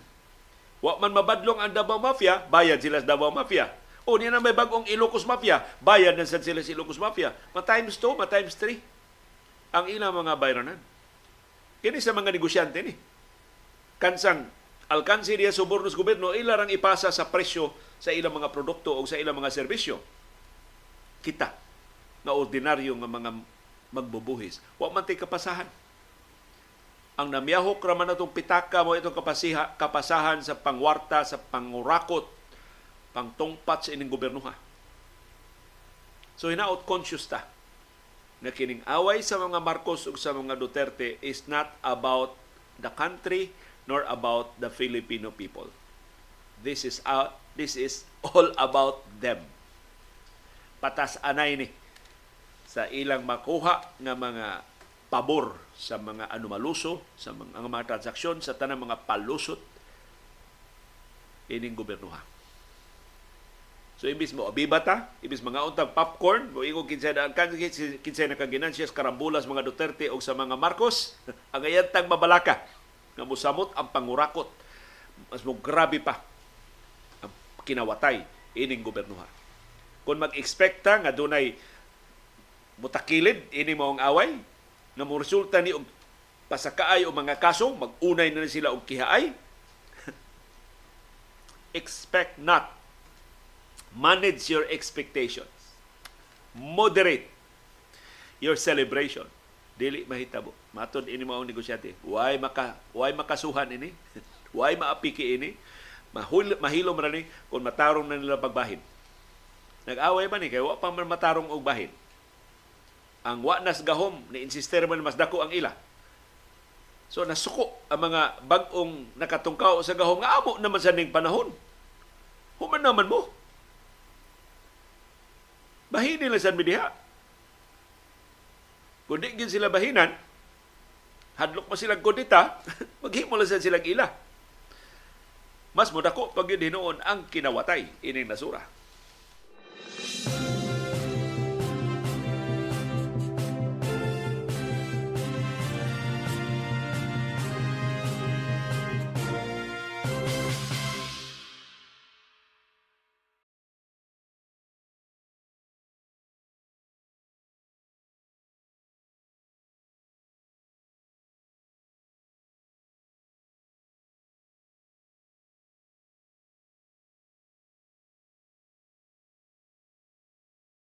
Gipagawas na sa Malacañang ang bag-ong inusab nga Implementing Rules and Regulations IRR sa kontrobersyal nga Maharlika Investment Fund.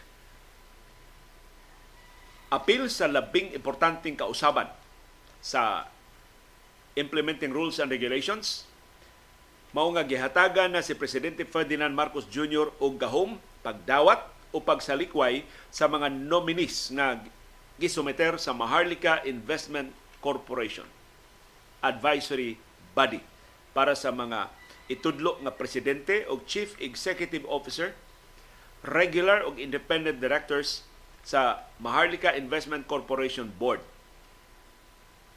O kung way mauyunan si Marcos sa mga nominees, mahimo siyang mangayo og dugang mangangan gikan sa advisory board.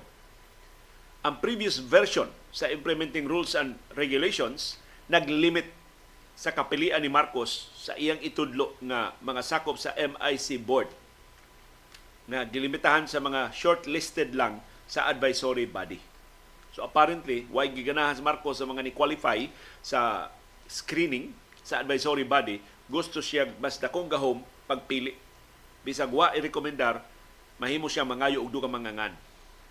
Sa iyo sa niaging buwan, gisuspenso ni Presidente Ferdinand Marcos Jr. ang pagpatuman sa Implementing Rules and Regulations o IRR sa Maharlika Investment Fund Law pending further study. So mo isulti atong official niya nga pahibaw sa suspension nga tun-an pa nila ang implementing rules and regulations. Human adto dihang nauwawan ang pamilya ang, ang, ang administrasyong Marcos, oh nagdali-dali mo maharlika inyo man lang suspenso. Ingos Marcos ma, nga on hold lang ang maharlika kay ang gobyerno nagtrabaho pa unsaon nga mas matarong, mas hapsay ang operasyon sa Maharlika Investment Fund. Pero Ingos Marcos, determinado ang iyang administrasyon na ma-operational na ang Maharlika, Maharlika Investment Fund by the end of 2023. So na usab ang ilang target, ang ilang tar- original nga target karong Nobyembre sugod na buylo na ang Maharlika Investment Fund. I-revise nila unya na sa sunod buwan ma fully operational dili pa gini mo fully operational pero at least matudlo na ang presidente matudlo na ang chief executive officer matudlo na ang mga sakop sa board of directors sa Maharlika Investment Corporation nga ubos sa balaod mo'y muduma sa dako kay kwarta 500 billion pesos ang kwarta na mahimong duwaan ining Maharlika Investment Corporation.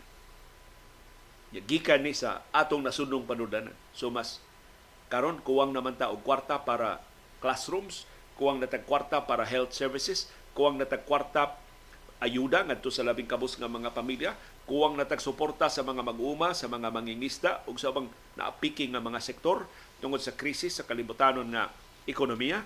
Musamot pa gyud ang kanihit kay 500 billion pesos sa atong kwarta ibu sa Maharlika Investment Corporation nang duna na karoy sugyot, alternatibong sugyot ang mga ekonomista nga mas kamao kay ini mga politiko nga ni-insister sa Maharlika Investment Corporation. Ingon sila, imbis ibubo dayo na one time ang 500 billion pesos nga kwartas Maharlika, itagi-tagi.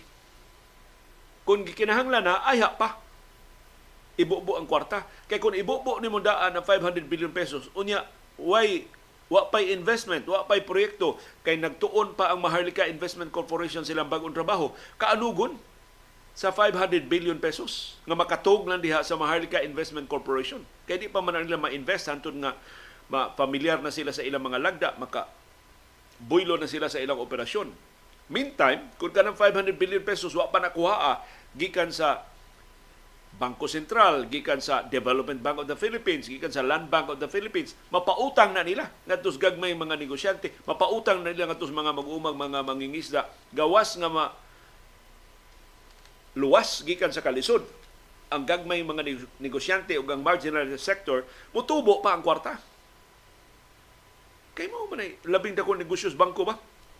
Magsige sila pautang para interes. Kakolekta silang interes na kundi maglihok ang kwarta. Tanatan-aw na las taga maharlikan, induta tanawon sa to 500 billion. Oh. Why kapuslanan? Huwag na ko kay tentasyon. this is for you, this is for me. Nothing for the country.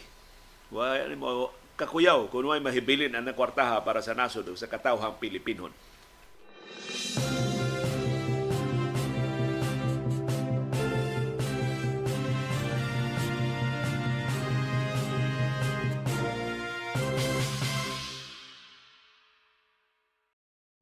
Gidetalye sa Philippine Coast Guard, giunsa nila pagsud ang Ayungin Shoal bisag gibabagan sila sa daghong daghan kay mga barko sa China.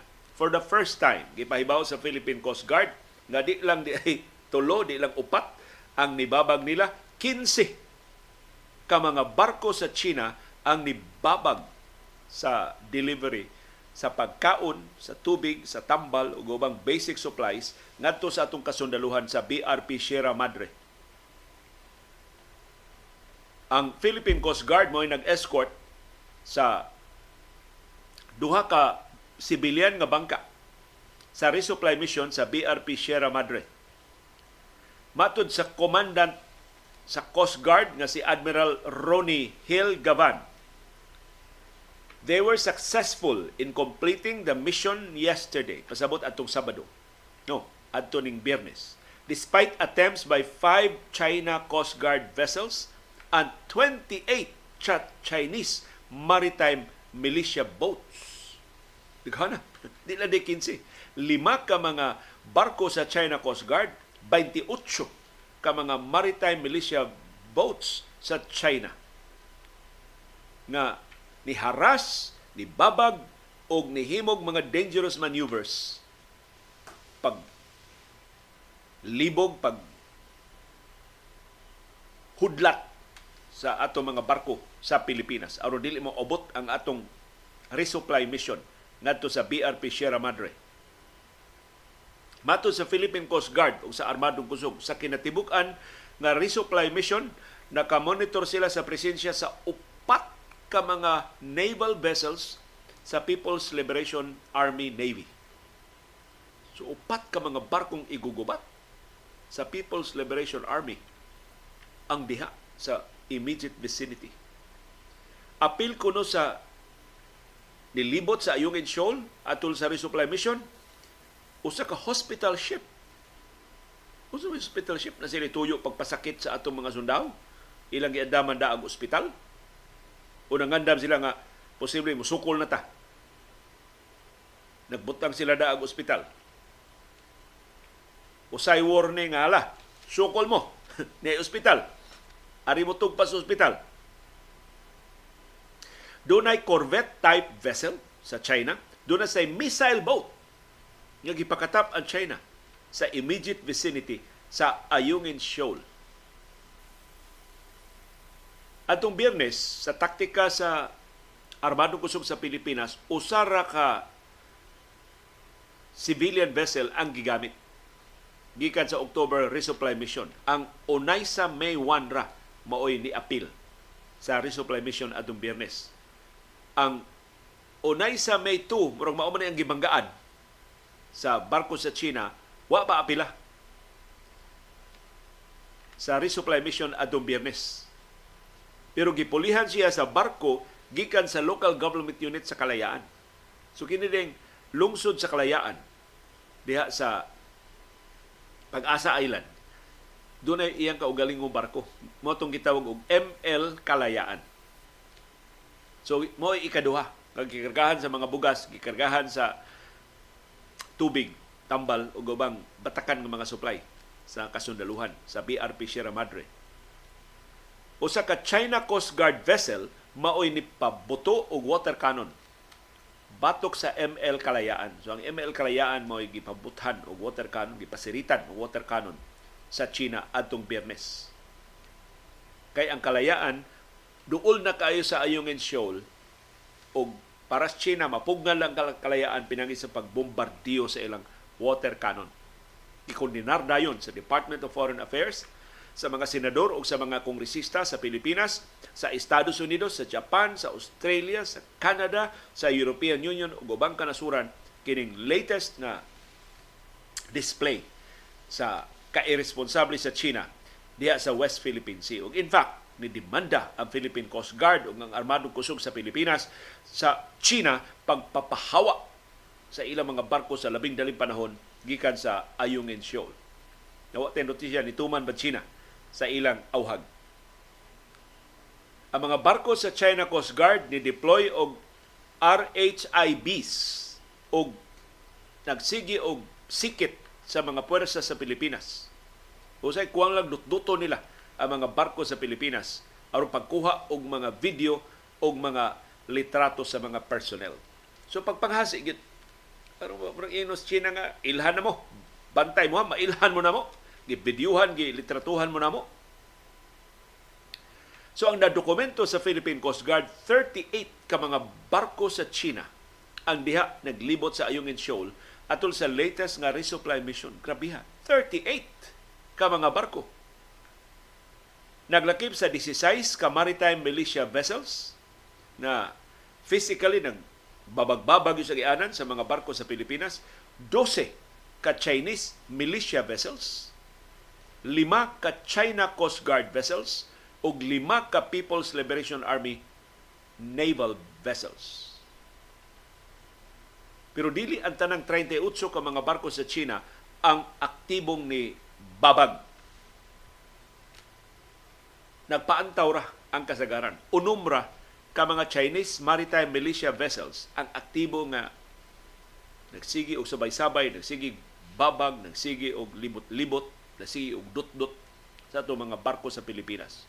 Giabagan sila sa lima ka mga China Coast Guard vessels. So 11 tanan ang nagsigi og nunot, nagsigi og mura bang mga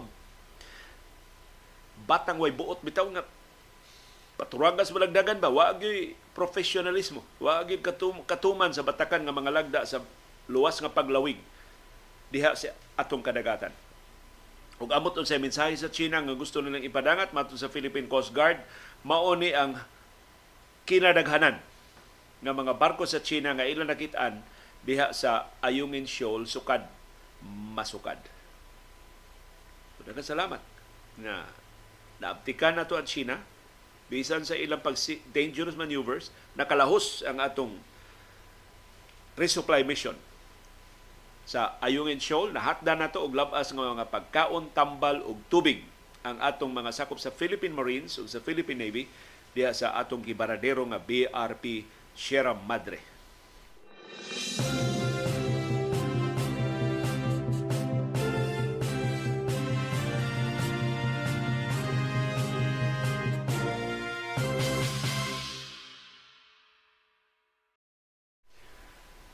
Ug sa labing unang higayon, dunay major ally sa Israel na ni prangka nagyugsulti niya publicly hunungan na ng bombardiyo diya sa Gaza. Ang Estados Unidos, hapit na lang yun musulti ini, pero privately ra. Publicly mo ingon ang Estados Unidos, humanitarian post lang. Kini wa na gyud gani magisgot og ceasefire Pahunong na gyud ang bombardiyo sa Gaza. Kinsa ni demanda ang Pransya. Usa sa labing suod na aliado sa Israel. Usa sa labing dako na haligi sa European Union na supportive kayo sa Israel sukad pa pagsugod. Matod sa presidente sa Pransya na si Emmanuel Macron, there was no justification for the bombing.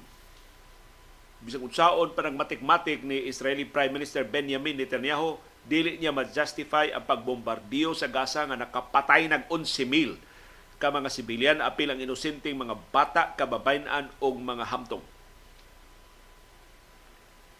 Matod ni Macron, kung mutuman ang Israel sa iyang auhag nga hunungon ang bombardiyo diha sa Gaza, makabenepisyo ang Israel.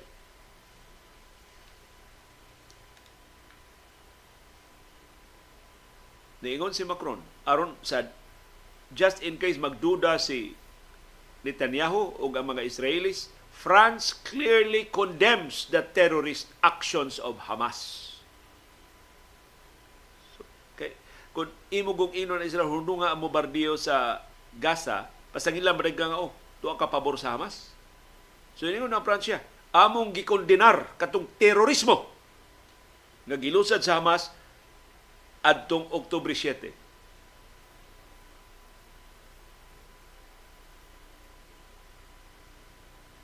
Ug among giila ang katungod sa Israel to protect itself mo ni sa Pransya. But we do urge them to stop the bombing in Gaza. So gikondinar na mong Hamas, terorista ang Hamas, ni ilami nga ang Israel, dunay katungod pagpanalipod siyang kaugalingon, batok sa Hamas o sa uban niyang mga kaaway diha sa Middle East. Pero ang ayang hunungon ang pagbombardiyo sa Gaza. Mauto ni Macron, de facto, today civilians are bombed. Why lalis? Nangamatay sa bombardiyo sa Israel ang mga sibilyan. De facto, these babies, those ladies, these old people are bombed and killed. Why lalis? Mga bata, mga babay, mga hamtong, mga masakiton, nangamatay sa bombardiyo. So there is no reason for that and no legitimacy. So wag rason nganong ipadayon ang bombardiyo ug way sukaranan sa bisan unsang balaod na maka-justify anang maong bombardiyo. So we do urge Israel to stop. Agayang hunungo na sa Israel ang pagbombardiyo diya sa Gaza nga nakaangin pag-ayos sa mga sibilyan. So kining pagtingog sa Pransya gipaabot sundan ni sa uban pa mga nasod. So magkagrabe, magkalanog, magkasibaw ang awhag ni Israeli Prime Minister Benjamin Netanyahu sa pagtone down na sa pagpangatake sa Gaza. Igo na. 11,000 na kasibilyan ang nangamatay. Pila pa man kalibo ang patio ni Netanyahu ng mga sibilyan diya sa Gaza. Una siya muhunong So, akong tanaw, ang Israel way laing kapilian. Gawa sa pagpaminaw sa iyang mga aliado. Otherwise, mamiligro na maibanan kundi man hingpit maputol ang mga suporta nga iyang madawat gikan sa European Union, gikan sa Estados Unidos ug sa bang aliado nga mga nasod.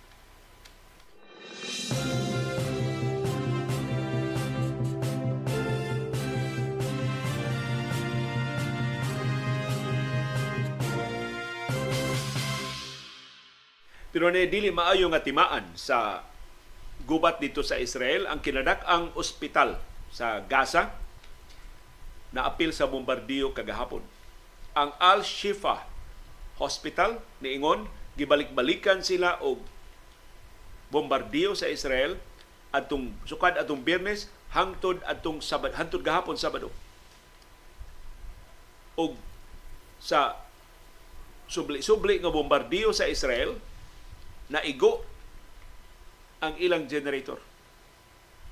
Umunang karon, ang kinadakang ospital sa Gaza, wa nay kuryente ang Al-Shifa Hospital.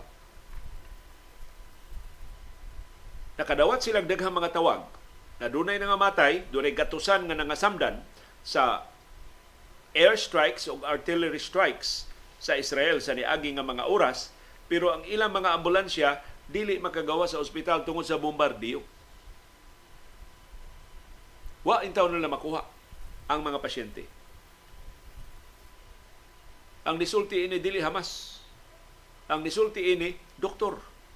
Ang direktor sa Al-Shifa Hospital, ang kinadakang hospital sa Gaza, nga mo si Muhammad Abu Salmiya.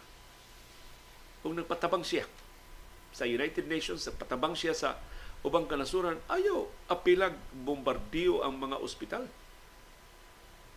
Muni ang World Health Organization ingon ang public health system sa Gaza is on its knees. Nagluhod na. Hapit na mahagsa. Ug simba ko mahagsa ang delivery sa basic health services diya sa Gaza, human catastrophe. Mga matay ka ng mga samaran, mga sakit ang kasagaran sa mga mulupyo, kadako sa katalagman na mahitabo. So I don't know, pang goodbye ba ning Netanyahu manang paghingusga ni ang pagbombardiyo kay nagka-agresibo na ang ubang kanasuran sa pag-auhag nga hunungon ang bombardiyo? O iyan ning karbo na aron ingnon nga why makadiktar nila sa Israel unsa ilang buhaton diha sa Gaza. Pero manghinaot ta na kining kombinasyon sa kadaghanas mga nangamatay, sa kadaghanas mga inosente nga naangin o ang kasaba na, ka sibaw na sa auhag sa nagkalilay mga nasud, mga nasod nagsugod ni sa mga Arab countries karon hasta ang Pransya ug ubang mga nasod nga aliado sa Israel Auhag na na hunungon ang bombardiyo, hunungon pag patay ang mga sibilyan diha sa Gaza. Targiton ang mga Hamas, punggiton ang taga-Hamas sa way pag duhig sa inosente nga mga sibilyan diha sa Gaza. Ug ang ilang pasidaan managsama na na mas daghang sibilyan mga matay sa Gaza, mas magka daghang Hamas, mas magkalig-on ang pwersa sa Hamas. Kaya mas daghang madani na bag-o mga sakop sa Hamas tungod sa kabagis sa bombardiyo sa Israel batok sa inosenteng mga sibilyan diya sa Gaza.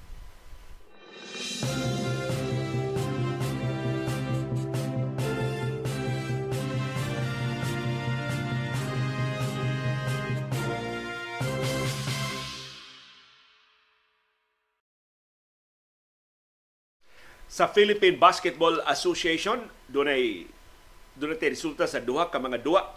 Kay gahapon ang TNT mao ini dominar sa overtime period og ilang napildi ang Converge 101-98 sa kulbahinang masangka sa PBA Commissioners Cup kagabi si Jason Castro maoy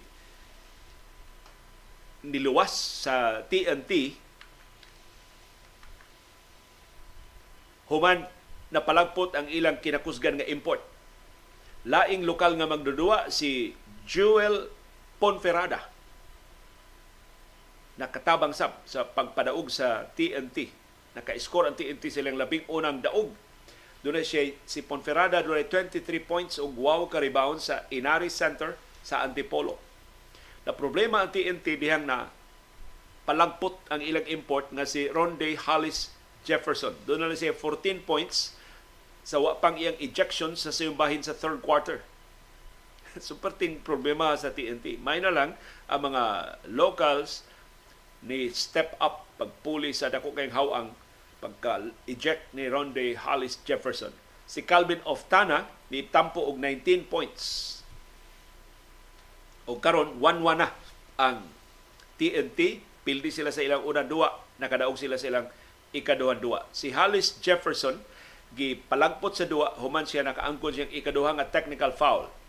Ang import sa Converge nga si Tam Vodanovic dunay 25 points samtang samtang si Jerick Balansa ni tampo og 18 points. Si Justin Arana dunay 12 points ug si Kevin Rakal dunay 10 points.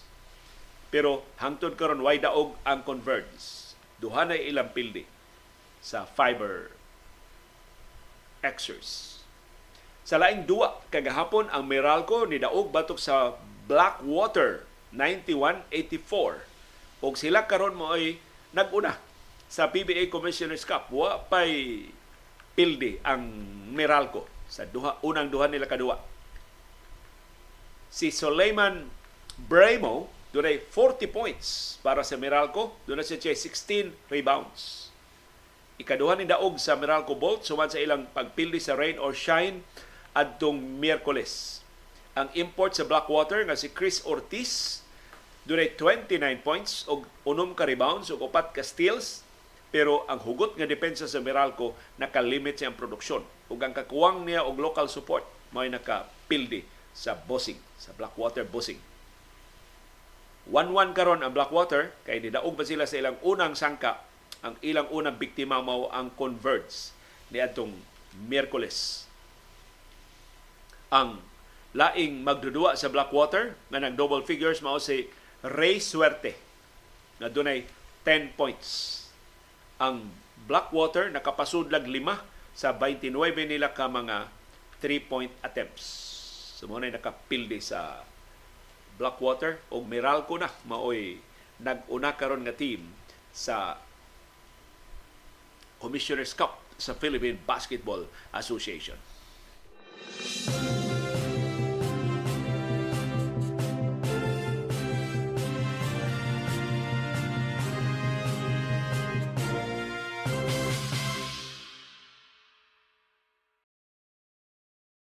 Sa NBA, ano yung resulta sa mga duwa sa National Basketball Association gahapon? Ang Philadelphia 76ers ni Daog batok sa Detroit Pistons 114-106 si Joel Embiid maoy ni dominar og nakapadaog sa Sixers uban ang iyang 33 points Ang replacement ni James Harden na si Tyrese Maxey perting ninduta sa og duwa 29 points ang iyang nahimo. Ang Charlotte Hornets nidaog batok sa Washington Wizards 124-117. Ang Boston Celtics nidaog batok sa Brooklyn Nets 121-107.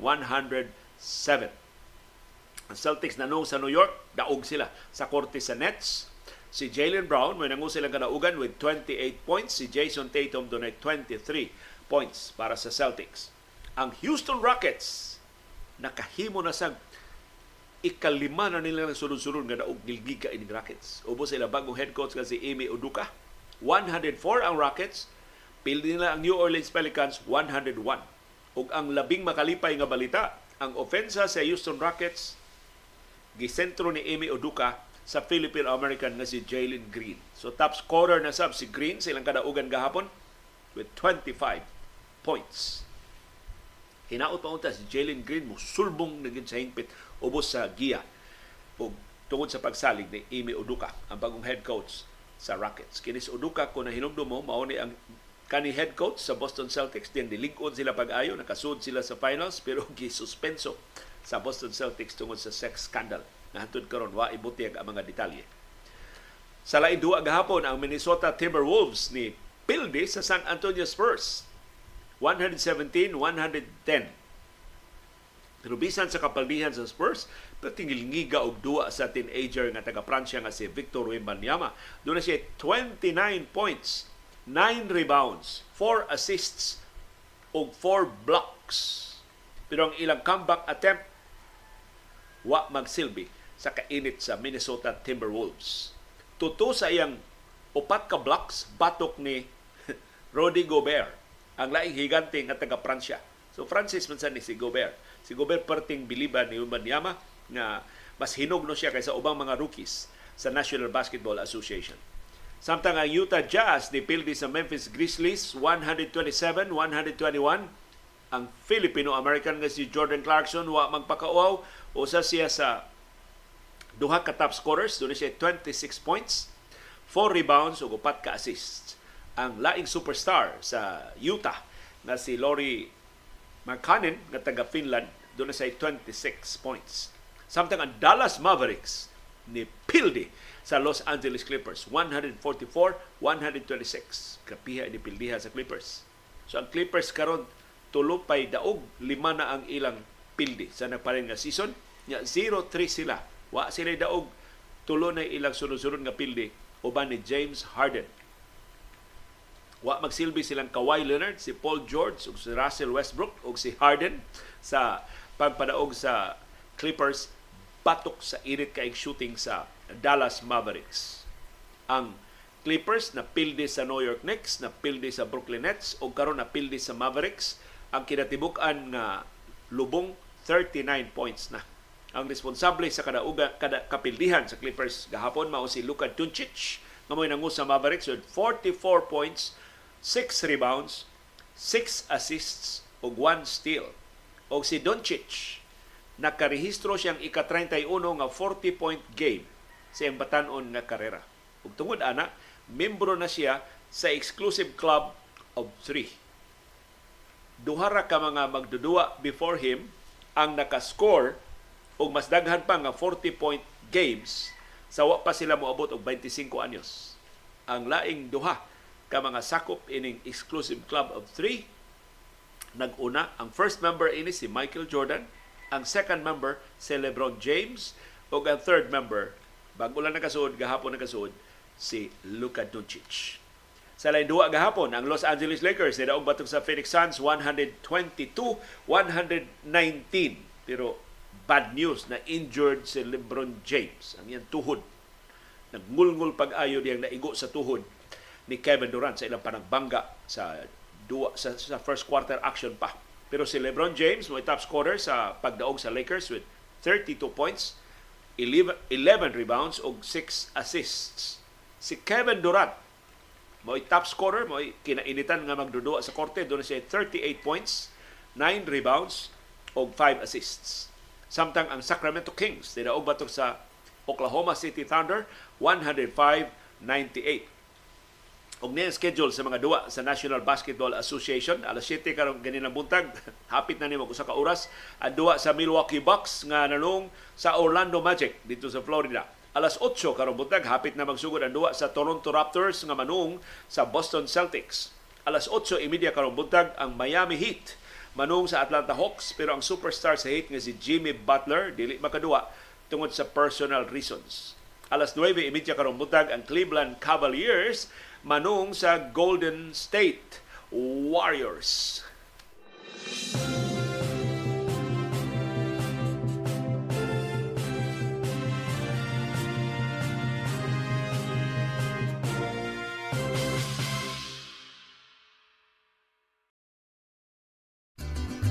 Daghang salamat yung padayon nga pagsuporta o pagpaminaw sa atong mga programa. Ani ang atong viewers views, ang atong mga viewers on demand. Wa kaabot sa atong live streaming. Usa wa makarga sa atong di makitaan sa atong live streaming ang ilang mga comments mo itong i-highlight sa atong viewers views karong buntaga. Doon ay usa ka viewers view na actually wa ko kahibaw viewer ba siya sa atong programa pero gi-forward ni sa usa nato ka viewers ang iyang reklamo gikan ni Joben Patrick Mabala. Mato niya grabe kasalbahis at around 8:30 PM ato ni aging adlaw nisakay mi og Actros Corporation nga modern jeepney. Medyo ubay-ubay pod since mostly students kay pauli naman. Pero sa dihang pagdayong saka sa Mambaling overpass sa tunga-tunga jud sa overpass gihunong gihunong ang modern jeep gipakanaog ang mga nagbarog nga mga pasahero kay naa daw dakop sa unahan. It's okay na siguro nga gilugar mi properly pero I won't let it slide nga sa mismong tunga sa over, overpass. So dito sa ibabaw mismo sa overpass, di pa kanaog sila nga perting delikaduha, especially to as group of students kay kasugat taw namo mga motorsiklo ug mga jeepneys. Di na lang unta magpasakay kung panaugon lang ninyo, hindi pa jud sa saktong nauganan.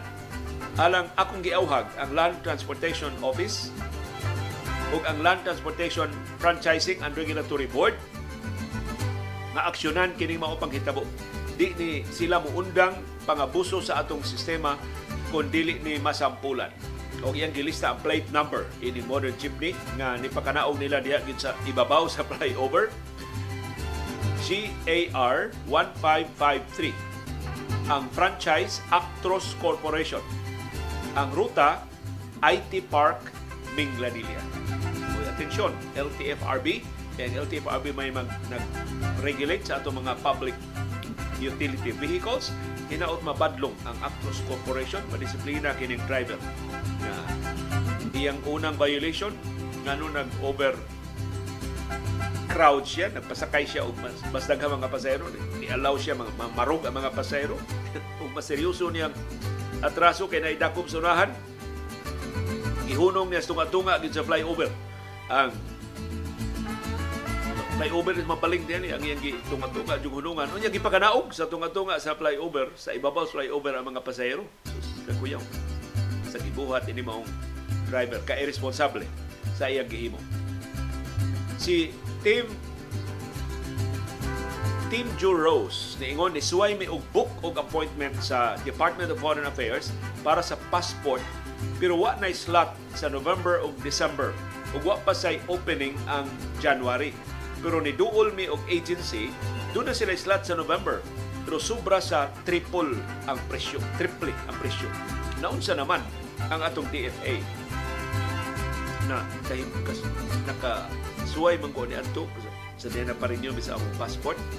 Pasalig yun sa Department of Foreign Affairs, wa na travel agencies na mag-avail. Para direkta na jud ka nga mo renew sa imong passport dito. Giba nila ng mga travel agencies. Kaya mga travel agencies, mamintaha ba? Ilang i-block ng kuan, kuan, kaya ilang pangortahon ang pag hikay sa imong pasaporte. Yung pasaporte, paano mo na? Ano ba? Dili na ngayon bang patungan unta kay mahimo ra man ta kitay magpa-renew. Kun sayon lang ang sistema. I don't know kanu sa ni gibalik na ang mga travel agencies na sad maka gihatagan og slot ug mao na nga posible na hurot na sa mga travel agencies ang available nga slots. Ang ordinaryo untang mubok online, wa na, wa na opening.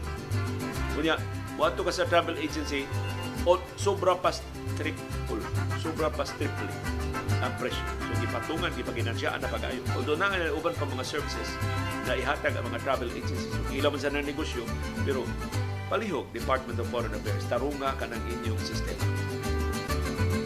Yes, makiangayon man tihatagan ninyong slot ang mga travel agencies kay daghan man sa mga pasahero gusto sa comfort, gusto sa convenience nga travel agencies na mo hikay sa ilang mga travel documents. Pero ni may mga individual na gustong mubuk mangunay sa pag pa-renew sa ilang mga pasaporte, palihog i-prioritize ni sila. Ayaw ihurot og hatag ng inyong available slots ngadto sa mga travel agencies. Sa doon na sa nakakwarta. Ining maong transaksyon. Kay mao man giundang ang mga travel agencies kay dahil mga taga DFA nga nang warta ibalik na sa ang grabe na rin kuno aron pangurako. Sa nagkalilain nga mga agency sa gobyerno dito mahibong as the Department of Foreign Affairs di appeal ng pangwarta kaya sa ganin ilang gwardya mamaligya pa man og face shield hadto ning higayura ilan ilaron pa man ang mga kliyente diha nga gi-require pa na ang face mask o ang face shield unya ang mga trabante wa na gisulob diya sa Sud. So, nagnegosyo sa dastang gwardya sa Department of Foreign Affairs diya Pacific Mall.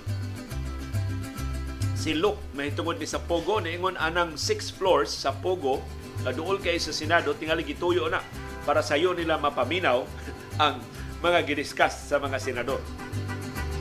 Si 8 Tour, niingon ang idea gikan to sa ilang mentor na si Gloriang Macapal. So kini kanong mga ideas pangurakot gikan ni sa kanhi presidente. Si Rolito Dadlag niingon si Senador Bato de la Rosa o si kanhi presidente Rodrigo Duterte ang linya kaniya to war on illegal drugs. Nikita naman to, kay daghan naman na ilad karon CPP NPA nasab ang ilang ipanghadlok sa nasod o sa katawhan. Si Luisita Brosas niingon ngano man si Lenny wa man hatagi og ubad tarong budget ni Tigong. Mao gikarma na ang mga Duterte sa ila kuno papanghasi ni Robredo sa una. Tinuod no. Wa ta ta maka-realize ini nga katong ilang gibuhat ni Robredo nga wa tagig budget inanay gihimo karon ni Marcos ug ni Romualdez inanay giputlag hagong-hagong si Vice Presidente Sara Duterte Carpio.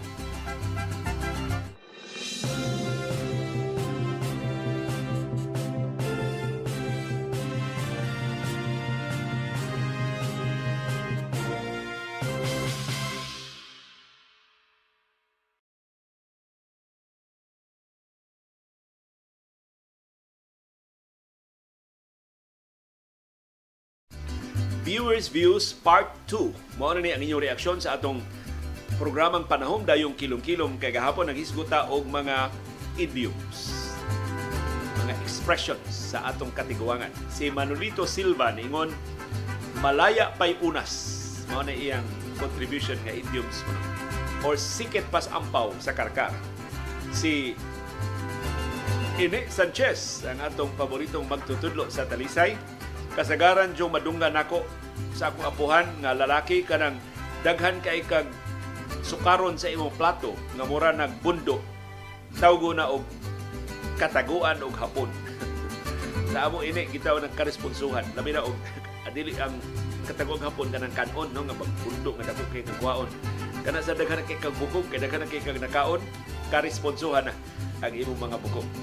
Si Jose Bagya ningon buwa lamba ba murag lambay tambok ambot idiom ba kuno na? Mato pero maunay madunggan sa iyang katiguangan si Maria Perilin Salazar niingon maka maupay ah, maka makumo pay tujum maunay tawag sa tao nga hakog og daw si season correction si Sinando Semblante niingon matan pa sa pinya layo sa tinuod ug murag tinuod ang baka. Para nis mga trolls nga kasabwag og fake news. Si Pete Ling niingon pipila sa iyang mga sugyot uh, sa iyang mga nahibaw ang idiom. Hayahay pa kaysa nagbahag og lanot.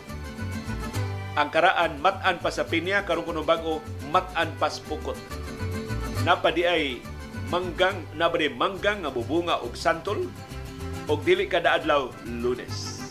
Si Nev sa Seda, niingon kasagaran jud ako madunggan sa kong mama o papa sa una, nga mo siya kung gisulti karon sa akong mga anak ayaw ko og bakake una ko giyag-giyag nimo sa duyan.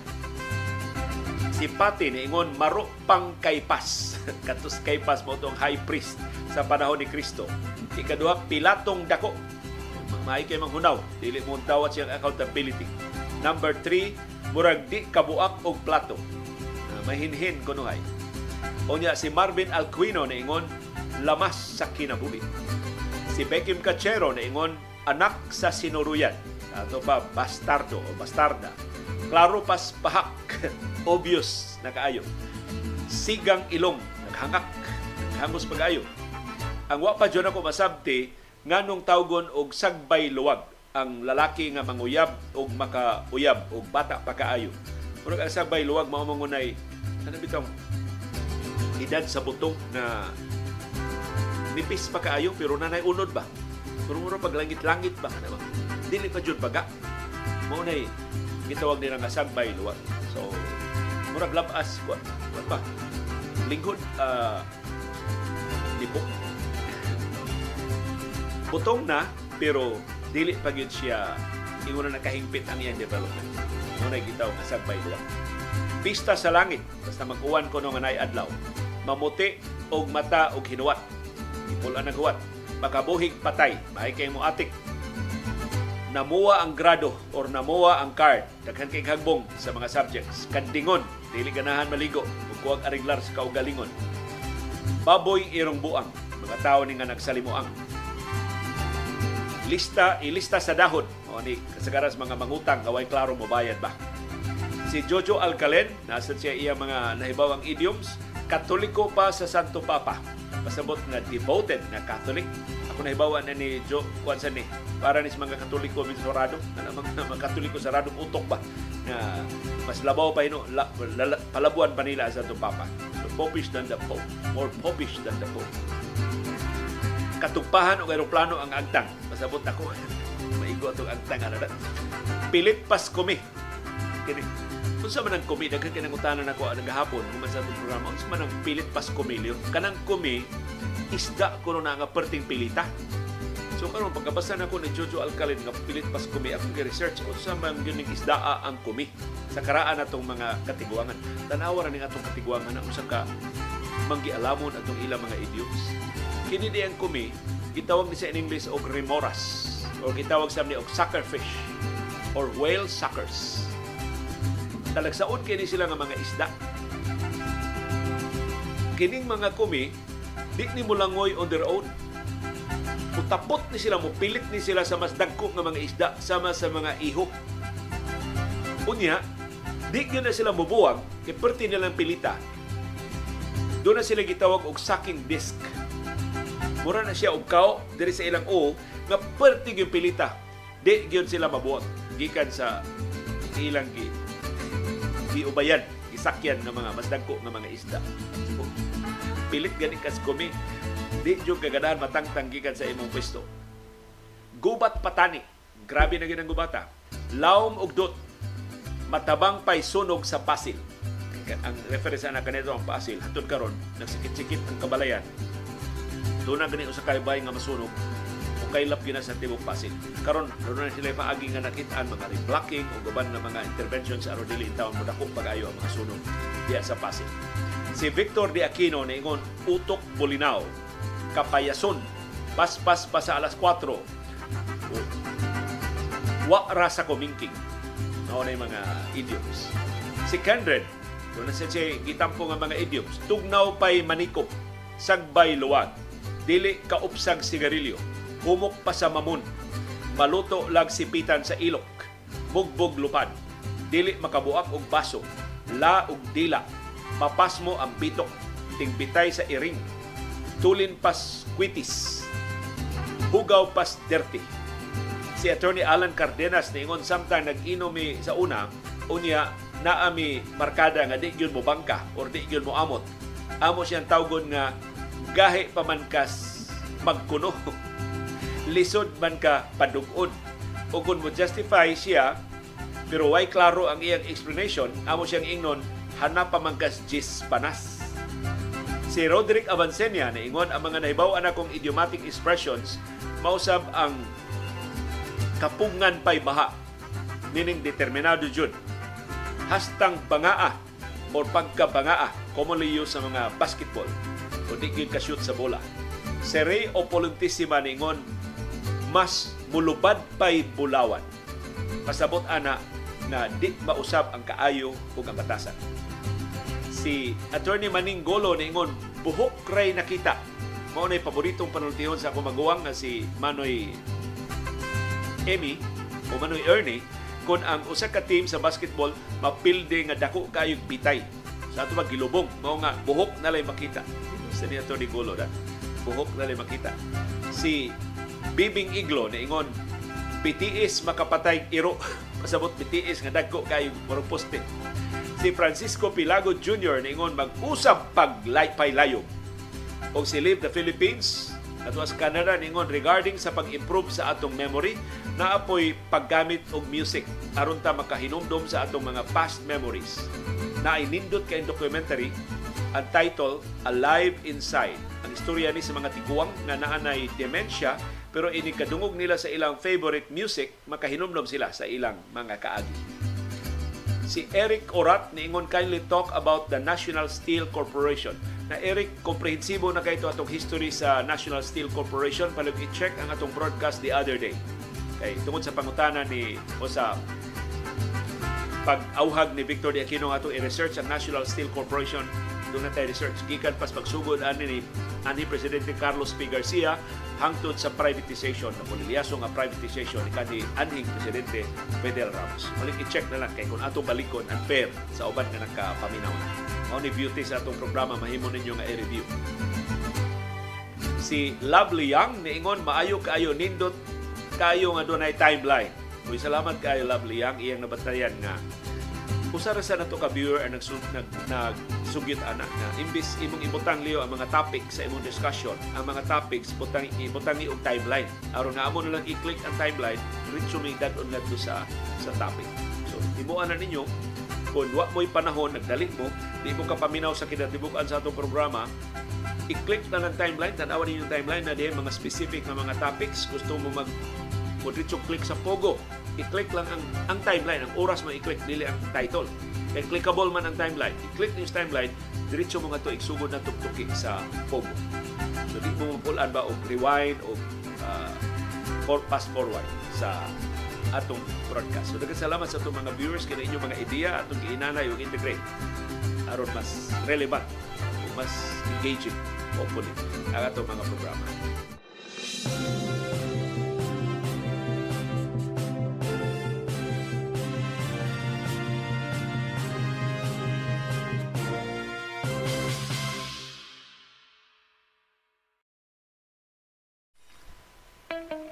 Dunay daghang matang sa kasayuran. Dunay kasayuran pinadailang dali ra kay mahibawan.